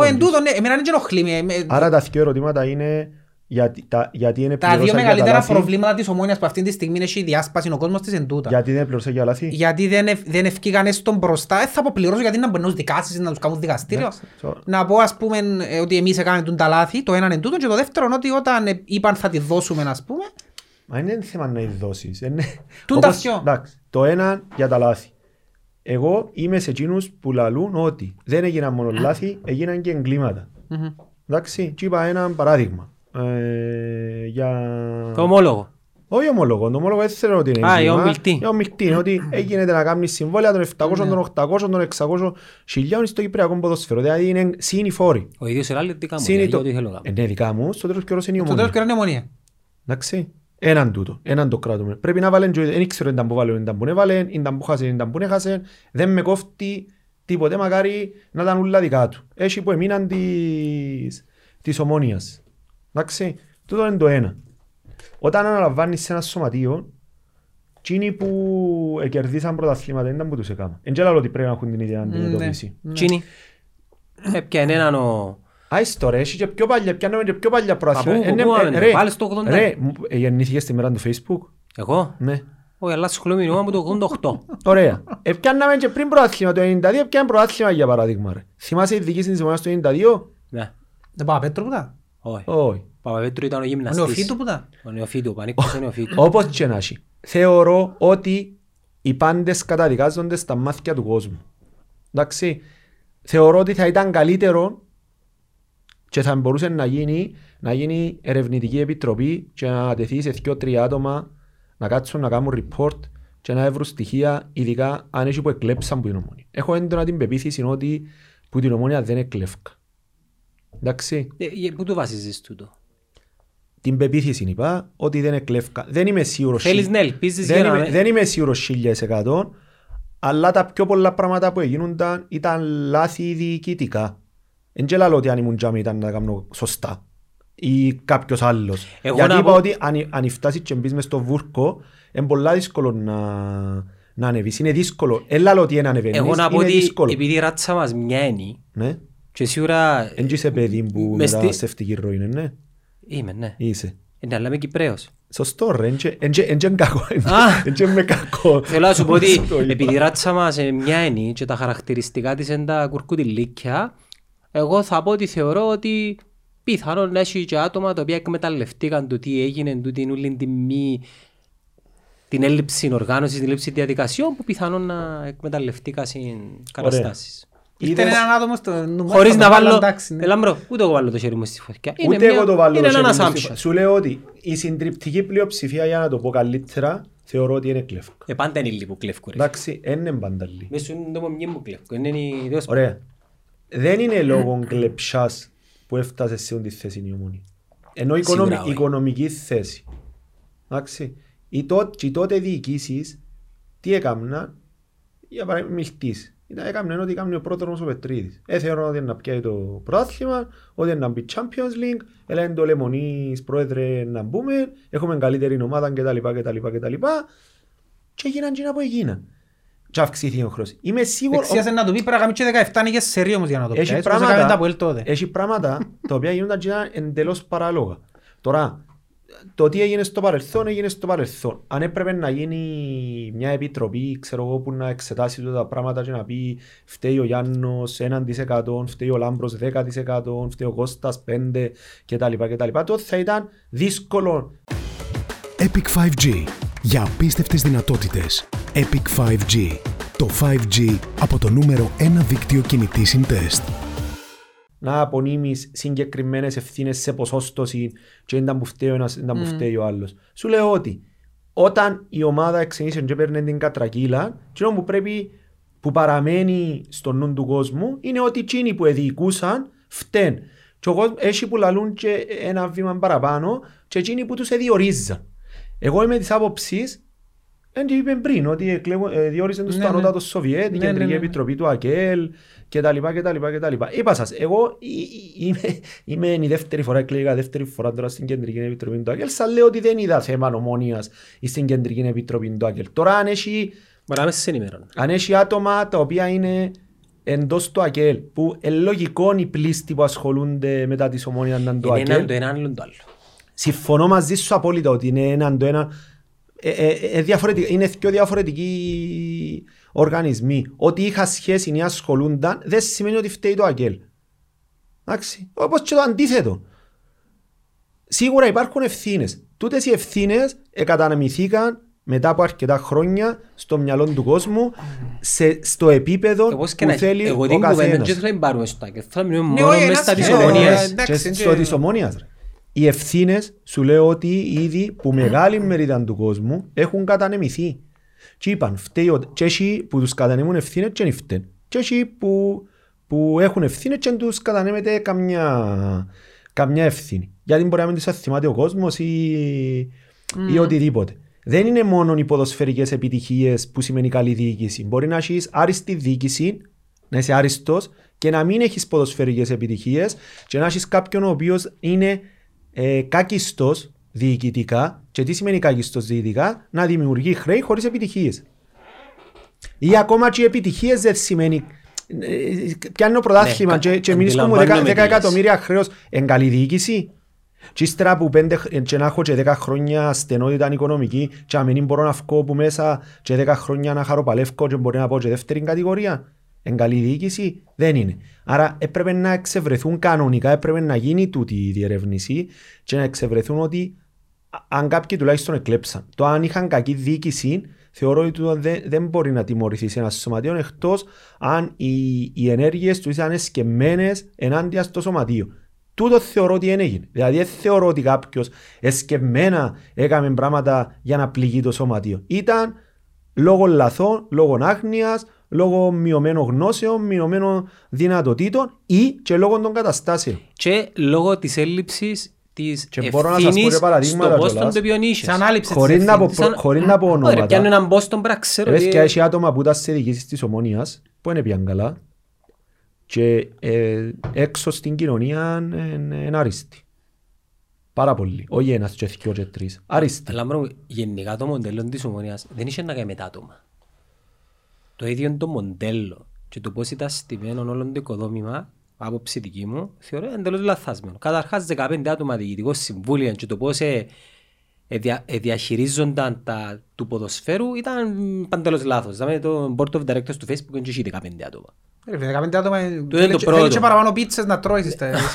Τούτο ήταν το πρώτο. Πέρα έναν πιο ευέλικτο σωματείο, εφτά οχτώ άτομα. Ας σας πω για το σήμερα. Περίμενα λεπτό. Για το σήμερα θεωρώ ότι επικεφαλής και ένας άνθρωπος στο σωματείο, ο οποίος διοικητικά είναι πάρα πάρα πολύ καλός. Και εγώ είμαι ευτυχισμένος. Διοικητικά για ποιο μιλάς? Για τον Μάριος τον Αργυρίδη. Μιλάς για σωματείον τώρα? Ναι, μιλάω για σωματείον. Θεωρώ ότι είναι ένας άνθρωπος που αντιλαμβάνεται πλήρως τα, τα ζητήματα, πονεί την Ομόνια και είναι και άρτιος. Απλά είναι το μεγαλύτερο πρόβλημα της Ομόνοιας. Το ποδοσφαιρικό. Ο Μάριος συμμετέχει στη... Ναι, αλλά συμμετέχει μέσα στο Συμβούλιο. Ενώ και έχει ακόμα ένα θέμα που ότι σε σχέση με τις υπόλοιπες ποδοσφαιρικές εταιρείες που είχαν δημιουργηθεί, ασχέτως του μετοχικού, της μετοχικής δομής, συμμετέχει το σωματείο και συμμετέχει ουσιοδός το σωματείο. Ενώ έχει λόγο... Τώρα που ήταν να φύγει ο Λάρκο είχας λόγο. Παράδειγμα. Έτσι και δεν ξέρω όταν που συζητούμε. Όχι, παράδειγμα που σου λέω. Όταν είσαι στο διοικητικό συμβούλιο... Πώς μπορεί να έχει λόγο. Ξέρω. Ξέρω εγώ ρωτώ. Η απόφαση πρέπει να είναι διοικητική. Γιατί να μην έχει. Διοικητική που ποιον. Έναν, δυο ή πέντε. Δεν ήταν τεχνικός διευθυντής, ρε παιδιά. Παιδιά ήταν μέλος του Συμβουλίου. Ήταν. Ο Λάρκου ήταν αθλητικός διευθυντής, δεν ήξερα αν παραιτήθηκε η ΕΦΗ. Εγώ κατάλαβα ΕΦΗ. Εγώ κατάλαβα ότι δεν παραιτήθηκε μόνο, ότι έγινε... Αν κοινή συνενέση. Εντάξει, του μέλος του Διοικητικού Συμβουλίου της εταιρείας. Ναι. Εξ όσο γνωρίζω. Ήταν, ναι, ναι, ναι. Ήταν μέλος του... Μα η διοίκηση τι αποφάσεις πρέπει να λαμβάνει. Η διοίκηση πρέπει να λαμβάνει μόνο τις ουσιώδεις αποφάσεις. Που πρέπει να λαμβάνει, δηλαδή, ο, ο διορισμός σε ανώτατες θέσεις σε έναν οργανισμό είναι απόφαση του Διοικητικού Συμβουλίου. Ποιο είναι απόφαση? Μα τούτο που έλεγα και προηγουμένως. Ότι οτα, το όταν Διοικητικό Συμβούλιο ότι... το δύο χιλιάδες δεκαπέντε πρέπει να υπάρχει. Και πρέπει να υπάρχει κατανομή ρόλων. Που εκεί, όταν είσαι καλά οικονομικά ή ακόμα και όταν δεν είσαι καλά οικονομικά, το πρώτο πράγμα που πρέπει, και πρέπει να, να βλέπεις είναι να έχεις σωστή εταιρική δομή και πώς να λαμβάνονται οι αποφάσεις. Ε, το, πάω πάλι πίσω, αλλά άμα δεν κρατάς να πληρώσεις βασικά πράγματα ή αποφασίζεις εν τη σοφία σου ότι πρέπει να δω εκατό χιλιάδες λίρες του τολί για να έρθει να παίζει μάπαν παρά να πιο τεχνικό διευθυντή να παίρνουν τις αποφάσεις, τούτο είναι τεράστιο λάθος. Είναι τεράστιο λάθος. Ε, συμπληρώσεις και μου ήταν να σου πω ότι το Συμβούλιο έκανε μικροδιαχείριση, ενώ έπρεπε να ήταν μικρότερο, πιο ευέλικτο και οι ευθύνες και τα πόστα. Μπορούσε να έχει δεκαπέντε άτομα και να έχει επιτροπή για κάποια ζητήματα που είναι αντρία ή να έχει εκτελεστική επιτροπή που να συμμετέχουν δυο του Συμβουλίου όπως είναι τώρα η Ομόνοια Ποδόσφαιρων και να έχει και, και, και μια εκτελεστική. Έχει λόγο να ασχολείται κάποιος ποιον παίχτη είναι να πιέσει ποδήλιο Συμβουλίο. Ας με εμένα που καταλάβω. Μα ασχολείτου. Φίλε, το Διοικητικό Συμβουλίο τότε ασχολείτου. Έκανα πρόταση να πω τεχνικός διευθυντής. Έχει πληρήσει τα κριτήρια. Τα κριτήρια έχει. Ξέρω εγώ. Έχω. Θεωρώ μα πάντως χρόνια. Κι εσύ ράντζες. Να ζητήσω μισό εκατομμύριο για να με απορρίψουν για τα λεφτά. Για μένα η κουβέντα τώρα με τον Λάρκο θεωρώ αν έγινε με τούντο σκεπτικό θεωρώ την ολόσωστη, έξερο team manager να το πω έτσι πρέπει να είναι ο Μπέρκ. Για μένα. Δηλαδή εγώ θα ήμουν πολλά χαπιάν τώρα. Όχι, στη θέση του Λάρκου, ο Λάρκου είναι που ήταν. Ο Λάρκου, εξ όσων κατάλαβα, ήταν επικεφαλής, ήταν ο αθλητικός διευθυντής της Ομόνοιας, επικεφαλής για όλον τον οργανισμό και όλα τα αθλητικά ζητήματα. Τα αθλητικά δεν είναι μόνο, είναι και ακαδημίες, είναι και ανάπτυξη των παιχτών, είναι και πάρα πολλά άλλα πράγματα. Είναι μόνο να θωρείς παίχτες και να φέρνεις. Ναι, οκ. Ξέρω, πάνε και... Άρα εν πιστεύεις ότι ο Μπέρκ μπορεί να κάνουν το πράγμα? Είναι το ίδιο πράγμα που κάνουν ο Φέρκιουσον. Δεν πρέπει να κάνουν το πράγμα. Ρε παρέτα μας με η Μάντσεστερ. Δεν είναι το ίδιο πράγμα που κάνουν όμως. Είναι το ίδιο πράγμα όμως. Και να σου πω κάτι... Εσύ θεωρείς ότι η Μάντσεστερ εν είχε... Ερέσαν όλα από Φέρκιουσον. Ναι ρε, μπορεί να παίρνουν από Φέρκιουσον, αλλά θεωρείς... Στη City, στη Λίβερπουλ, ποιος δεν μπορεί αντίστοιχος Λάρκο. Στη Λίβερπουλ έφυγε ήταν πρόσφατα ο... Αλλά ξέρει κανένας ποιος είναι ο γυμναστής, ξέρω εγώ. Εμουρμούρα όλος ο κόσμος, γιατί έφυγε πολλής κόσμος, γιατί έφυγε ο γυμναστής, θυμάμαι καν τρώμα του ανθρώπου, που πήγαν τώρα στο ΑΠΟΕΛ. Έχετε ιδία γνώση, ας πούμε, προσωπικά εγώ, ούτε με απασχολούσε. Η συντριπτική πλειοψηφία, ούτε καν το όνομα του, αν ήμασταν σε τρίτη χώρα, ούτε καν το όνομα του δεν θα ήταν γνωστό. Ας πούμε, σήμερα εθιέβαζα ότι έκλεισε γυμναστής της Μπαρτσελώνα, ένας που ήταν στην ΑΕΚ και στο ΑΠΟΕΛ. Μα για να έχουμε όψη για γυμναστή, για μένα πρέπει να είσαι γυμναστής ρε. Πού ξέρω εγώ τώρα ο γυμναστής. Όχι μόνο να είσαι γυμναστής ρε. Όχι μόνο το να είσαι. Τα ποτπούρι του φιλάθλου ρε φίλε, μα είναι να το πιέσεις που τον κυπρώνει το πράγμα ρε. Που ούτε ξέρω, με ίνταλος ήρθε, με ίνταλος έφυγε, ούτε οτιδήποτε. Ήταν και, ήταν και μια χρονιά που ήρθαμε έκτη. Ήρθαμε έκτη, εν ήταν μαζί με τον, τον, την πρώτη χρονιά. Τον Έλληνα, τον προπονητή που είχαμε. Αναστασίου. Είναι μαζί με τον Αναστασίου που ήρθε. Ήρθαμε έκτη, ήταν... Μπορεί να ήταν άριστος άνθρωπος, αλλά ήρθαμε έκτη. Για μένα προσωπικά είναι και τα θέμα. Είναι ο γυμναστής. Είναι απλά περιεχόμενο για κουσκούς. Άρα θεωρείς ότι πρέπει να είναι άλλο στη θέση του Λάρκου? Γιατί εγώ πιστεύω στη θέση του πρέπει να είναι ο Μπέρκ, νομίζω. Όχι, ο Μπέρκ είναι ο προπονητής της Ομόνοιας. Σίγουρα ένας οργανισμός που θέλει να δουλεύει και με μοντέλο όπως δουλέψαν τα τελευταία χρόνια και φαίνεται αν πετύχει. Ακόμα και αν ήταν άτομα που αποτύχαν στη θέση, ξέρω εγώ, ο Νταπίζας. Εγώ θεωρώ ότι τσίνον πρέπει να είναι το μοντέλο που να δουλεύει η Ομόνοια. Ναι, τώρα είναι πρόβλημα όμως που έφυγε τούτος ότι έχεις προπονητή και γυρευκείς τεχνικό. Δεν πρέπει να υπάρχει ο ισκενάς και είναι ανεξάρτητα πράγματα. Η Ομόνοια δεν πρέπει να παίρνονται αποφάσεις από τον ένα. Και αν ήμουν εγώ διοικητικός συμβουλίων της Ομόνοιας, εγώ να είχα πρόβλημα να έρχονται οι εκτελεστικοί μου και πάντα λαλούν μου ότι συμφωνούν σε όλα.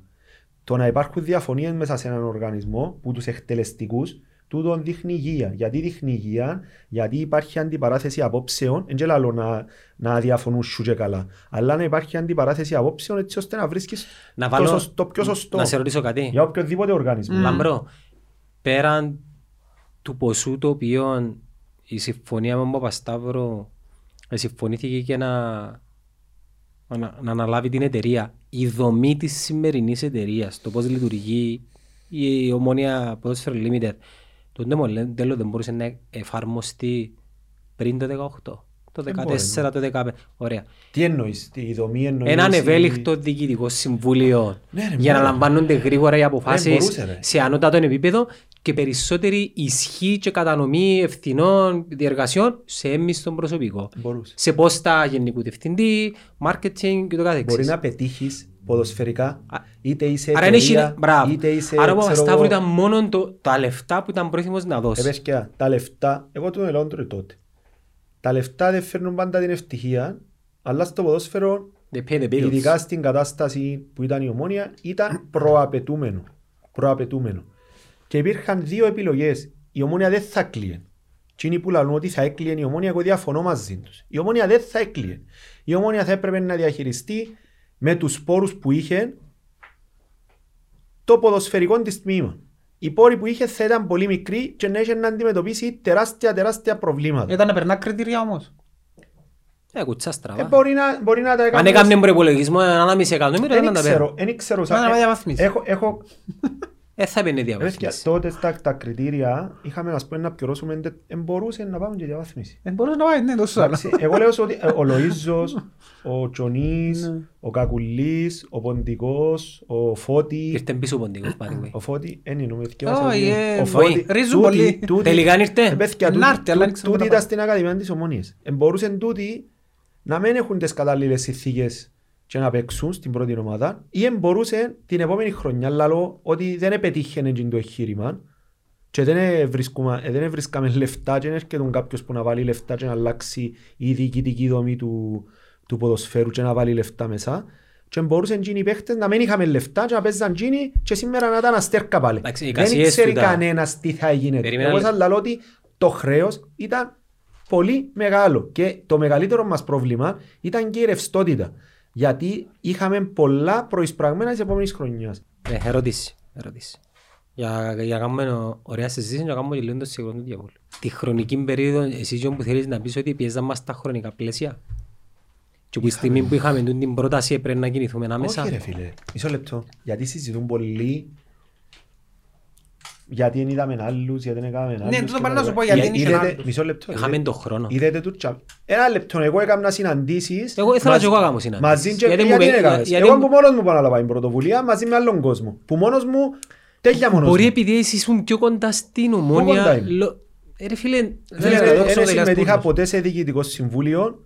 Κάποιοι που κοινούς που λαλείς ελάρουσαν ότι δεν πρέπει να είμαι μέσα σε διοικητικό συμβούλιο και φωνάζαν και σχίζονταν και οριούνταν, ενώ δεν ενδιαφερθήκα ποτέ για να είμαι σε διοικητικό συμβούλιο και είπα ότι αν η Ομόνοια ξανά, ας πούμε, τώρα που μπορώ, είμαι πιο άνετος και επαγγελματικά και τα λοιπά και τα λοιπά και η Ομόνοια είναι σταθιό στενά και χρειάζεται, εγώ είναι ενδιαφερθώ για, για την Ομόνοια. Οι όποιοι ήταν αντίθετοι στον Παπασταύρου δεν θα έπρεπε να είχαν την ευκαιρία να έρθουν και εκείνοι με την πρόταση του οποιοδήποτε επενδυτή τη δική τους. Βέβαια, η Ομόνοια ήταν της πάσης γνωστών ή όποιος ήθελε μπορούσε να μάθει ότι είχε οικονομικά προβλήματα. Ναι, αλλά το, το, η δημιουργία εταιρείας ήταν out of the question όμως. Είμασταν στο Μάη, εντάξει, είχε κριτήρια, Απριλίου, Μαρτίου, ιστορίες κτλ. κτλ. Και η συζήτηση είχε ξεκινήσει αρκετών καιρών πριν. Κάποιον καιρών πριν. Όποιος... Να σου αποκαλύψω σε ο... κάτι, ανοίξε και η συζήτηση μες στο Συμβούλιο για να αλλάξει και το μοντέλο. Ξέρω. Ωραία. Είναι προλάβαμε καν... Εν υπήρχε τότε πρόταση για να γίνει... Πολυμετοχικό, ε, μονομετοχικό. Ε, blockchain για να συνδεθούμε κτλ. Ένα θυμό αν ήταν πριν μπούμε, αλλά μετά μπούμε. Είναι πριν μπούσε, είναι τότε που ήταν. Ναι, κρυπτονά, ποιος μας προσεγγίσε. Εντάξει. Το εφιστάμενο να που υπάρχει τώρα. Δεν ξέρω, έχω ιδέα ποιος ήταν. Ποιος ναι. προσεγγίσε ή οτιδήποτε. Μια εταιρεία είχα μαθεί τότε. Ε, οποιοςδήποτε ήθελε να προσεγγίσει το σωματείο, δεν μπορούσε. Ή που τσίνους ούλους που φωνάζουν ότι άμα σε δίνουν η δυνατότητα, δεν μπορούσαν. Εγώ λέω ότι δεν μπορούσαν. Ήταν πολλά ριζοσπαστική εταιρεία όμως. Θεωρείς ότι πριν το σωματείο δεν ψάχνουν επενδυτές. Δεν πιέζει στην Κίνα ο Τζονής, δεν πιέζει στη Ρωσία ο Τζονής. Ναι, αλλά για τη μάζα των όσων υποστηρίζουν ότι. Ούτε εγώ συμφωνούσα στο να γίνει η εταιρεία του ποδοσφαιρικού. Ούλοι μας, ρε φίλε. Αλλά είπα ότι οι συνθήκες που υπήρχαν και πολλοί που φωνάζουν σήμερα, εντάξει, σε κάποια φάση είπα να περάσει αρκετός καιρός, να ηρεμήσουν εντελώς τέλεια τα πράγματα, ενώ ζήξουν ήταν που γράφαν, ήταν που λαλούσαν. Τι να ηρεμήσουν. Τέλεια, να περάσει μεγάλο χρονικό διάστημα. Δέκα χρόνια ας πούμε. Να περάσει αρκετό χρονικό. Ό,τι γράφεις δεν και διαγράφεται. Αν μάλλα λες τι γράφαν, τι εννοείς. Εγώ είπα ότι εγώ διαφωνούσα στο να γίνει εταιρεία. Μα είπαν το και για σέναν τούτον, ότι έφτιανε ο Λάμπρος το δέκα δώδεκα και λάλε ενάντια. Ακόμα και είπα ότι και σήμερα θα διαφωνούσα αν έρχεται κάποιος και να πει θα πάνε να πιάνε πόγκοσμα και τα ριάλια του. Αν ήταν αρκετά τα λεφτά και αρκούσα για να σωθεί η Ομόνοια, θα έπρεπε να δω. Αν δεν αρκούσα για να σωθεί η Ομόνοια και να κλείς απλά μια τρυπούα και να θέλεις να πιάσεις και προάθλημα την επόμενη χρονιά, είναι ελάλλον ότι είναι λάθος. Και τούτο το πράγμα... Μα να σου πω κάτι, δεν μας είναι να πουλάλεις για οποιοσδήποτε, γιατί τούτο πράγμα δεν μ' αρέσει και που γίνεται. Εν το θέμα που γίνεται στο μέλλον. Όχι, να σου πω κάτι, άλλο μόνο να σου πω ότι ο άνθρωπος... Ρε φίλε, ο άνθρωπος εξελίσσεται. Αν εγώ έχω την άποψη που είχα το δέκα, έχω την ίδια άποψη το είκοσι, γίνεις και δογματικός ας πούμε. Όχι ρε φίλε, εσύ μην επειδή το δέκα είπα μια άποψη, είναι ίδια το είκοσι. Οι συνθήκες σίγουρα να κοντοφατσίζουν το δέκα είπα έτσι, ναι ρε φίλε, το δέκα ήμουν άλλος άνθρωπος, εξελίχτηκα, εγώ δεν ήμουν άλλος άνθρωπος, αλλά οι συνθήκες δεν ήταν σίγουρα οι ίδιες. Και ο καθένας, ο καθένας κρίνεται που τσίνα που λαλεί, αλλά όχι μόνο που τσίνα που λαλεί, γιατί έχει πολλούς που λαλούν πολλά και μπορεί να μην κάνουν τίποτε. Είναι το θέμα που ήταν που κάνουν. Εξαρτάται και ποιος το ελάλε. Εσύ και εγώ, ό,τι και να λαλούσαμε, δεν θα μας έπαιρνε κανένας, όχι στα σοβαρά, υπόψη. Τα παιδιά όμως όπως το Λάμπρον και τα όποια παιδιά ήταν κοντά στην Ομονία ή στο κόμμα, το τι έλεγαν είχε ιδιαίτερη βαρύτητα. Γιάννο τότε... Συμφωνείς, καταλάβεις τι θέλω να σου πω. Ναι ρε, αλλά τόσο είναι ένας λόγος που το κόμμα να αποτυχάνει τώρα. Να σου το πω έτσι, διότι δογματική ρε φίλε. Ναι, να πεις όχι έκαμα λάθος δάμε και πρέπει να τροποποιήσω την άποψη. Δεν είναι δογματικό. Τέλος. Δογματικά σου λέω ότι δεν είναι δογματικό. Σίγουρα πρέπει να αλλάξουμε αρκετά πράγματα και τα αλλάζουμε. Τότε είχε γίνει μια συνάντηση στο ξενοδοχείο του Σεμέλη. Η πρώτη συνάντηση που έγινε στο Σεμέλη εκάθεται δίπλα μου ο Δημήτρης ο Γρηγόρης, δεν τον ξέρει κανένας τον Δημήτρη. Είχαμε βρεθεί και πριν να γίνει τον τι, με τον Γρηγόρη νόη, αλλά είχαμε σε ένα καφέ και μιλήσαμε. Εγώ γύρισα μια γκόλλα στους παρευρισκόμενους και όπως γράψετε, γιατί είναι να πρέπει να συζητήσουμε διάφορα, γράψετε, ήταν που μπορείτε να φέρετε μέσα για να δούμε, ήταν μπορεί να, ήταν μόνο να γίνει. Ένα.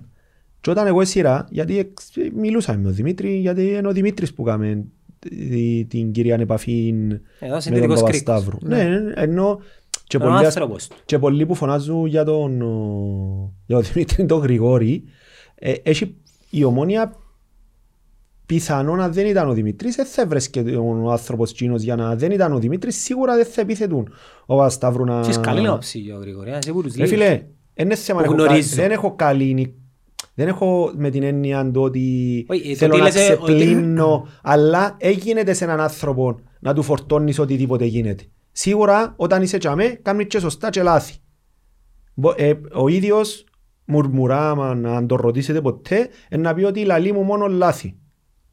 Λαλεί σου μόνο λάθη? Ότι εγώ, άμα επικοινωνώ μαζί του, είναι μόνο για να μουρμουρήσω. Που μπορεί να είναι αλήθεια. Δεν πρέπει κάποιον να το, ούτε να τον υγλύφεις, ούτε οτιδήποτε, που δεν έχω ανάγκη με τον Δημήτρη, με τον Σταύρο, με τον Γιάννον, τον... Με, με, με οποιοδήποτε είναι να γλύψει οτιδήποτε. Να λαλώ την άποψη μου ελεύθερα όπως σε να λαλώ. Λέω ότι κάνει λάθη, μπορεί και σοβαρά λάθη. μπορεί και πράγματα που δεν ξέρω. Αλλά δεν είναι λογικό, δεν είναι λογικό σε οτιδήποτε γίνεται, για παράδειγμα, αγωνιστικό, εν ήρθε ο τάδε παίχτης, φταίει τούτος. Είναι το στέγινο, τράφω είναι τσίνος εν ένας που τσίνος που αποφασίζουν. Εν το περίπτουν ευθύνες για τα αγωνιστικά. Εντάξει, οκ, όπως και να έχει, εν παρεθέσει τούτο. Ναι, κλείουμε. Εκείνο που ήθελα να σε ρωτήσω είναι ότι, επαναλαμβάνω, η άλλη άποψη υποστηρίζει ότι όσοι ε, ε, έκαναν εργασίες να φέρουν πρόταση, είχαν access, είχαν ένα know-how και γίνει ενήχαση. Και ήρθαν τους πολλά απότομα. Εντάξει, εσύ θέλες. Λαλώσουν τα μπουλαλού ρε φίλοι. Αν είχε χρέος δεκατέσσερα κόμμα πέντε ή δεκαπέντε κόμμα οκτώ ή δεκαοκτώ, είκοσι, ήταν τούτη η διαφορά. Ρε να σου το θέσω απλώς. Δεν έπαιρναν κάμπου τον νου τους ή όποια συζήτηση... Εγώ μίλησα τότε με τον Τζονί και είπα του, ξέρεις, να κάνουν κάποιες διεργασίες, θεωρώ ότι είναι στο απροχώρητο, τούτη κατάσταση, και πρέπει να δούμε ήταν που γίνεται η επόμενη μέρα, γιατί μπορεί να κλείσουμε του χρόνου. Το κλείσουμε σε εισαγωγικά είναι... Ενημερωθήκαμε από τον Τζόνι. Ενημερωθήκαμε όταν έρθει η πρώτη πρόταση. Δηλαδή δεν περάσαν και πολλοί, περάσαν τρεις μήνες. Εγώ άλλον που σου λέω. Μπορεί να μην το βάζω σωστά για να το καταλάβουμε, αλλά προσπαθήσω όσο πιο πολλά μπορώ. Θεωρούν τα παιδιά ότι πρώτον... Και τα παιδιά που ήταν ενάντια σε τούτο που είναι, ρε, την, ε, με το καθεστώς της αλλαγής, ότι δεν ήξεραμε καν ότι υπήρχες, υπήρχε περίπτωση να μπορούμε να κάνουμε το πράγμα. Γιατί δεν το κάνουμε, γιατί δεν προσπαθείς. Αφού ήταν εκτός συζήτησης, ρε, ήταν εκτός κουβέντας. Γιατί δεν την έφεραν την κουβέντα στο τραπέζι. Επειδή ιδεολογικά πιθανόν να εγκαλουχηθήκας, είναι ότι without a question δεν πρόκειται να γίνει το πράγμα. Ξέρετε κανέναν που ήταν ενδιαφέρον του, επειδή εγώ νύβρα ακόμα. Προσωπικά εγώ δεν ήξερα κανένα. Και για το πολυμετοχικότητα μπορώ να συζητήσουμε πάρα πολλές ώρες. Οκ, την περίπτωση του Ροή ήταν που τα μούφα. Το Ροή δεν τον είδα ποτέ από κοντά. Εγώ θεωρώ ότι υπήρχε καταρχήν. Γιατί δεν το κάνουμε βάση, δεν τον αφήκαμε. Ήρθε. Αν θυμάσαι... Δεν ήρθε, είσαι εκπρόσωπο. Είσαι εκπρόσωπο βέβαια. Ε, ο Παπασταύρου ήρθε ο ίδιος. Αν δεν κάνω λάθος, ήρθε εν Κύπρο. Α, ήρθε εν Κύπρο. Ήρθε μετά. Και ο Ροής ήρθε εν Κύπρο, ετοιμήθηκε από έναν αρχιεπίσκοπο. Αν κάνεις Google, να έβρεις πόνο, ετοιμήθηκε έναν αρχιεπίσκοπο. Γιατί δεν δώσαμε έμφαση σε εκείνη την επιλογή, ας πούμε. Έχει που έδωσαν έμφαση σε εκείνη την επιλογή. Ε, μετά τούτος έλεγε ότι έδωκε παραπάνω. Τι έδωκε παραπάνω.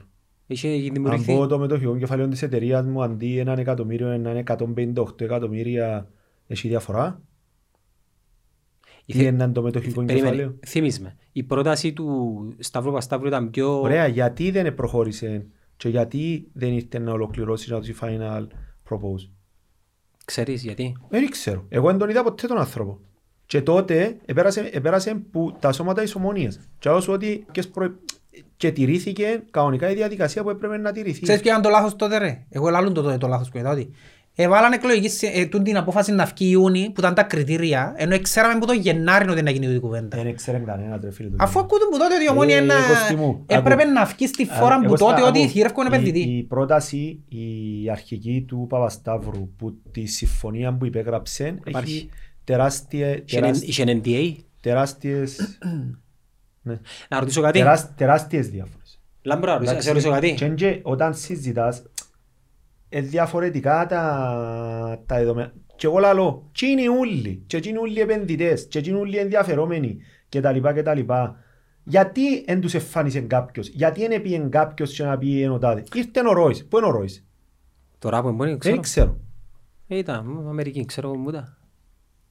Όπως και να έχει. Ισχυρίζονται ότι δεν τους αφήσαν να έρθουν. Ποιος είναι χωρίς να ξέρω, σε λαλούν τσίνοι που λένε αντίθετια. Στη γενική συνέλευση είχε θυμούμε άτομα που τοποθετηθήκαν υπέρ. Εγώ ήμουν εναντίον και ήμουν εναντίον για συγκεκριμένους λόγους. Θέλεις να μας πεις και μόνο είναι τη λόγη. Είπα, ο ένας λόγος είναι... Η φήμη γύρω από το όνομα του. Είναι φήμη, είχε καταδίκει ο άνθρωπος που την κεφαλαιαγορά τις αμερικανικές αρχές και φάνε και έναν τεράστιο πρόστιμο. Τραγικό τούτο. Όχι, τραγικό είναι. Ε, θεώρησα ότι θα ήταν ένα, ένας άνθρωπος που εγώ τουλάχιστον εγνώρισα και είδα ότι το mentality του θα ετέρκαζε, θα εκολούσε πιο καλά. Εντάξει, δεν κάνω να υποστηρίζεις το πονέ που θέλεις να φέρεις. Δεν θέλω να φέρω εγώ, εγώ εκπροσωπούσα το σωματείο σε μια διαδικασία. Μπορώ να ρωτήσω κάτι. Ο Παπασταύρου και όποιος Παπασταύρου την ώρα που κάνουμε διαβουλεύσεις έβαλαν και εν ντι έι, ας πούμε, non-disclosure agreements, στα ελληνικά πώς είναι τούτο, για να καταλάβει ο κόσμος. Χαρτί είναι εμπιστευτικότητα. Και αν το κάνουμε, γιατί εγώ να μην το ξέρω. Δηλαδή, ποιος είναι πονολάμ. Μισό λεπτό, ρε. Η... Το τελικό κείμενο της πρότασης, πρώτον έγιναν τρεις ή τέσσερις παρουσιάσεις της συμφωνίας. Παραδόθηκε μας. Δόθηκε... Εγώ δεν ξέρα τίποτα, ρε φίλε, τα σύμφωνα. Έγιναν παρουσιάσεις της συμφωνίας. Εγώ θεωρώ ότι... Γιατί δεν ενημερωθήκαν όλοι. Κι. Ούλα τα μέλη του Συμβουλίου. Εξαρτήτων είναι θέμα δικός. Ο πρόεδρος της Ομόνοιας ήταν παρόν. Ενώ φίλε να μας πει. Ε, μιλάτε του. Εν και ήμουν εγώ πρόεδρος της Ομόνοιας. Εγώ θεωρώ ότι σωστά ενήργησε τότε. Γιατί να μην ενημερωθώ εγώ, ας πούμε. Λίγο πριν, κατά τη διάρκεια των διαβουλεύσεων. Όπως και να έχει. Οι ομονιάτες, είτε μέλη του σωματείου, είτε μη μέλη του σωματείου, ενημερωθήκαν σε ανοιχτές συγκεντρώσεις που πριν για την πρόταση, το, το, το τι περιλάμβανε, εντάξει, και τα μέλη του σωματείου. Το πριν να περάσει. Μάλιστα. Τα μέλη του σωματείου για το τελικό κείμενο, θυμούν ότι την παρουσίαση έκαμε την ο Μάριος Αργυρίδης. Και έκαμε παρουσίαση και δόθηκε και δυνατότητα που όποιος θέλει να πάει να θυκευάσει τη συμφωνία. Και είναι η συμφωνία έχει ρήτρα εμπιστευτικότητας, ναι, και σωστά έχει ρήτρα εμπιστευτικότητας μέσα. Ρήτρα εμπιστευτικό μεταξύ ποιον όμως. Είναι ότι είναι εμπιστευτικό κείμενο μεταξύ. Τώρα, δεν είναι τα μυστικά της μασονίας, αφού είχαν σκύβου πριν οι ρήτρες και τα λοιπά. Επειδή ένα αρχείο για ο μέλλον. Δημιουργείται έναν, ας πούμε, μια ατμόσφαιρα ότι μα γιατί είναι μυστικό και τα λοιπά. Επειδή έτσι γίνονται οι συμφωνίες, έτσι είναι οι διαδικασίες που γίνονται. Είχε δικηγόρους οι οποίοι διαπραγματεύονταν από τη μια πλευρά, δικηγόρους που είναι άλλη πλευρά, ομάδα που είναι μια πλευρά, ομάδα που είναι άλλη πλευρά. Και ήταν και έντονη συζήτηση, θέλω να σας πω. Ένα άλλο πράγμα που σου έλεγα. Ας πούμε επίσης ήταν ο Τζονής και ο Κώστας που ήταν μέλος του Συμβουλίου. Γιατί ο Κώστας και εγώ. Ε, ρωτάς με εμένα. Εντάξει, οκ. Okay. Fair enough. Fair enough. Δεν ξέρω. Όχι, δεν ξέρω. Εγώ, αν ήμουν πρόεδρος της Ομόνοιας, δεν μπορούσα να μην πω σε κανένα. Ε, καλά ρε, εντός πράγματος και έσπαιδε την κυβέρνηση του. Αν πάει ο Αναστασιάδης, θα διαπραγματεύσουν και πάρουν υπουργών οικονομικών. Ένα θυχτεί ο υπουργός Γεωργίας γιατί δεν πήρε τον εμένα το ερώτημα μου είναι με εκείνους που διαφωνούν.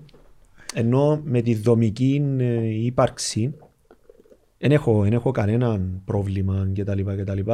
Ασχέτως αν διαφωνώ με θέσεις τους, με απόψεις που εκφράζουν. Επίσης διαφωνώ και με εκείνους που λαλούν ότι εμπανάκια η εταιρεία. Τούτον είναι τσόφτα. Ενώ είναι το μοντέλο, το, το τι οργανισμό στείνεις πίσω από την ομάδα για να τη... Εντάξει, τον που λέμε και το ΑΠΟΕΛ είναι εταιρεία. Έχει σχεδόν όλες εταιρείες και έχει και ομάδες στο εξωτερικό που άλλες είναι εταιρείες και πάνε πολλά καλά, άλλες είναι σωματεία και πάνε πολλά καλά, έχει μοντέλα που μπορεί να είναι πενήντα ένα σαράντα εννιά και πάνε πολλά καλά και έχει άλλες που δεν πάνε καλά. Δηλαδή η Bayern μπορεί να είναι καλά. Ιδανικά για σένα ποιο μοντέλο θα γούσταρες? Το σωματείο. Ιδανικά για μένα θα ήταν το σωματείο, αλλά πρέπει να κατανοήσουν και οι ομονιάτες γιατί το σωματείο, γιατί όλα τα ζητήματα θα πιέναν και να ήταν μέσα που τα μέλη του σωματείου. Τούτο θα ήταν το ιδανικό μοντέλο για εμένα. Αλλά what to do, είπα, είπα, τότε είπα ότι ξέρεις αν δεν πετύχει το πράγμα, ενώ πρέπει να γίνει κατανοητό ότι η Ομόνοια να μπει να κάνει εκείνο που έπρεπε να γίνει μετά το έντεκα, μετά το δώδεκα. Να πρέπει να κάνουμε βαθιά οικονομική περισυλλογή και να πρέπει να γίνει κατανοητό ότι θα έχουμε εκείνα τα έσοδα που να μπορούμε να έχουμε από τον κόσμο ή όποια έσοδα έχουμε που τον κόσμο και να προσπαθούμε πρώτα και κύρια να μειώσουμε το χρέος. Εκ των υστέρων έδειξαν ότι θα μπορούσαμε να κάνουμε επειδή είναι εννιά χρόνια και κάναμε τίποτε. Άρα θα μπορούσαμε να κάνουμε από τότε. Μπορούσε να είναι από τότε. Με τη γνώση που έχουμε μετά από το τότε. Εάν δεν μπορεί να ξέρεις τι θα έκανες, τι δεν θα έκανες. Αν είσαι στη γνώση του μέλλοντος, ενάσουν πιλιονία. Και εμένα είναι κατεγραμμένες οι απόψεις μου και τούτου που τον καιρό που τα εγγράφανε. Το να γράφω κάτι και να λαλώ κάτι ως την εφαρμογή. Έχει τεράστιο και ας σου εξηγήσω ακόμα ένα πράγμα. Οποιοςδήποτε οργανισμός φτάσει και μπει μες στα σκατά, εντάξει, ξενά και κολυμπά, ό,τι κάνει λάθος. Δεν τη σημερινή κυβέρνηση, χωρίς να πολιτικοποιώ. Ναι. Ε, είδε την διακυβέρνηση του, του Δημήτριου Χριστόφια μετά το Μαρί. Ό,τι έλανε ο Χριστόφιας ήταν λάθος. Ό,τι έλανε. Ακόμα και τα σωστά ζητήματα. Ξέρω εγώ, έκαμε συμφωνίες με τα γύρω κράτη για θέματα φυσικού αερίου, χίλια δυο πράγματα που μπορεί να έπρεπε να τον ευγνωμονά ούλος ο κόσμος. Ούλοι θυμούνταν το Μαρί. Και τώρα ο Αναστασιάδης, ό,τι κάνει, μπορεί να το παίρνω σε διαφορετικά μεγέθη. Η Ομόνοια είχε σοβαρό, σοβαρό ζήτημα τότε που έπρεπε να επιληθεί. Τούτον ήταν μια από τις λύσεις. Μπορεί να ήταν η πιο εύκολη λύση. Πολλά πολλά και... καλή ώρα. Εσύ, έτσι όπως είναι το μοντέλο τώρα, ευνοείς τις συζητήσεις περί πώλησης μετοχών να την αναλάβει κάποιος άλλος και να πιένει και να πιένει το πράγμα. Ας πούμε, τη φάση με τον Ιω Χριστοδούλου, πώς την εισπράξες, δεν ήταν η άποψή σου? Όπως και αν θεωρώ ότι ό,τι είπε ο Παπασταύρου, που η αίσθηση μου είναι ότι είπε όλη την αλήθεια. Εμένα κάλυψε μόνο ο Παπασταύρου. Απάντησε σε όλα τα ζητήματα. Ξέρω που την πλευρά ήμουν στη διαδικασία του σωματείου, εντάξει, έχω ρήτρες εμπιστευτικότητας για διάφορα ζητήματα, δεν να πω πράγματα παραπάνω, αλλά ε, η γενική εικόνα ήταν γίνει. Εντάξει, και τερμάτισε την ο ίδιος, δηλαδή δεν φτάσες στο στάδιο διαπραγματεύσεις για θέματα που πιθανόν να ήθελε ο Ιω Χριστοδούλου που την... Και αντιλαμβάνεσαι ότι ήταν ειλικρινής για τον λόγο ότι ό,τι είπε ο άλλος δεν ευκεί να διαψεύσει. Δεν έχει σχέση του, τον εγώ διαφωνώ σε μου. Ναι ρε φίλε, μπορούσε να ευκεί ο άλλος να πει «Όχι, είναι εκείνος που είναι τερμάτης, εγώ του πάει κοράζω». Κώστα μου, είναι τούτο. Θεωρώ ότι το πράγμα δεν θα ήταν ούτε προς όφελος της Ομόνοιας. Και το πράγμα πρέπει να λήξει με τον αλφα επί τα τρόπο όσο πιο σύντομα γίνεται. Για τον Παπασταύρου, εγώ έχω θετική, θετική ε, άποψη. Μα νομίζω λίγο μονιάτες. Ενώ, δε, ας πούμε το ότι έγινε εκείνη συζήτηση και τα λοιπά και τα λοιπά, δεν ήμουν και ο πιο χαρούμενος άνθρωπος ότι... Εννοείς μπο... η δημόσια συζήτηση? Όχι, είχαν πολλούς που έλεγαν «Α, Παναγία μου φεύγει ένας multi-millionaire και αναλαμβάνει μας ένας billionaire». Θεωρώ ότι είναι τεράστιο λάθος. Εντάξει, είναι τεράστιο λάθος ενώ που... που έγιναν συζήτηση. Εν και σημαίνει ότι αν κάποιος κρατά του κόσμου τα λεφτά να έρχεται να τα βάλει. Άξε, ο κόσμος ψάχνει, είτε... φίλε, ψάχνει σωτήρες, ψάχνει μεσίες. Το, θέμα, το θέμα είναι, εγώ κοινωνίταν που θέλω από την Ομονία, ως οικοδόμημα, να υπάρχει σταθερότητα όσο παραπάνω, όσο περισσότερο καιρό γίνεται, να, να, να, να είναι, ανταγωνι... είναι πρωταθλήτρια ή ανταγωνιστική, γιατί άμα είσαι πρωταθλής πρέπει να συνεχίσεις να είσαι πρωταθλητής, το σωματείο να μειώνει τα χρέη του, έτσι ώστε, γιατί ενάρτη μια στιγμή δεν έχει κανέναν άνθρωπο, είτε είναι επενδυτής, είτε είναι πρόεδρος, είτε οτιδήποτε, που είναι για πάντα. Έχει, είπαμε πριν παραδείγματα από την Ελλάδα, έχει πουλών των κόσμων παραδείγματα, δεν είναι ες άι. Άρα, επειδή τα πάντα κινούνται, πρέπει η Ομόνοια, το σωματείο, αλλά και το ποδοσφαιρικό τμήμα, να γίνεται μια διαχείριση που να εκπέμπει υγεία και που να, να προωθά τη συνεχή να αναπτύξει. Τον το πράγμα, γι' αυτό που θεωρώ ότι είναι επανάγκες να υπάρχει αθλητικός διευθυντή και όχι μόνο ο μάναντζερ. Ο μάναντζερ μπορεί να εμφυσίσει ε, ξέρω εγώ, το θέμα του να είσαι νικητής, mm-hmm. το πώς να παίζεις, διάφο- διάφορα πράγματα, αλλά τα τεχνικά ζητήματα σε έναν οργανισμό, ναι. Είναι μόνο ο μάνατζερ. Ίσως εσύ μες στο μυαλό σου έχεις μοντελάν, ταπίζες και τσαβιρόκα, ενώ το που θέλω να σου πει το Λάρκο ήταν κάτι παραπάνω. Όχι, όχι, μιλώ για πρόσωπα ρε φίλε. Δεν μιλώ για πρόσωπα. Ξέρω τον υπεύθυνο των Ακαδημιών της Ομόνοιας. Ναι ρε, ναι. Εντάξει, ο Ανδρέας Ομιλιώτης. Ο Ανδρέας Ομιλιώτης που το δύο χιλιάδες δεκαεπτά συζήταν και λένε ότι έχουμε τέσσερις πέντε παίχτες, μπορεί και δέκα. Σε μια στη γιου δεκαπέντε, οι οποίοι τούτοι ούλοι παίχτες θα κάνουν καριέρα. Και λένε ονόματα, τούτους, τούτους που θωρείς σήμερα, που συζητούμε σήμερα, και κάποιους που είναι λίγο πιο μεγάλοι κτλ. Μπορεί να είναι ακόμα ένα-δυο ονόματα που να θυμούμε και να προχωρήσα. Ένας οργα... Και πριν είχε ένα άλλον, φαντάζομαι, διευθυντή Ομονία που έχτιζε κάποια από τούτα τα, τα θέματα. Ένας, ένας οργανισμός, είτε ποδοσφαιρικός οργανισμός. Γέσπερ. Είτε, και ο Γέσπερ ήταν το δεστρυμό, νομίζω ήταν ο ένας αθλητικός διευθυντής των Ακαδημιών. Και ο Γέσπερ ήταν και ο Μπούης έκαμε... Πρέπει να χτίζεις και πρέπει να υπάρχει υγεία και να υπάρχει ανάπτυξη, γιατί στον κάθε τομέα τα πάντα αναπτύσσονται. Αν μείνεις στάσιμος έστω και μια μέρα, δεν θα μπορείς να πάεις μπροστά και δεν θα είσαι ανταγωνιστικός. Είτε μάπα, είτε η επιχείρηση σου, είτε οτιδήποτε. Κωστά, εκείνη ήταν επικαιρόν το podcast, άρα μπορούμε να βγάλουμε ό,τι θέλουμε. Μπορείς καλύς τον. Ναι. Και τώρα που να κλείσουν τα μικρόφωνα να ρωτήσω άλλα πράγματα, εσείς θα τα ακούσεις έτσι. Εγώ να φύγω όμως. Λάμπρο, ευχαριστώ πολύ. Εγώ ευχαριστώ.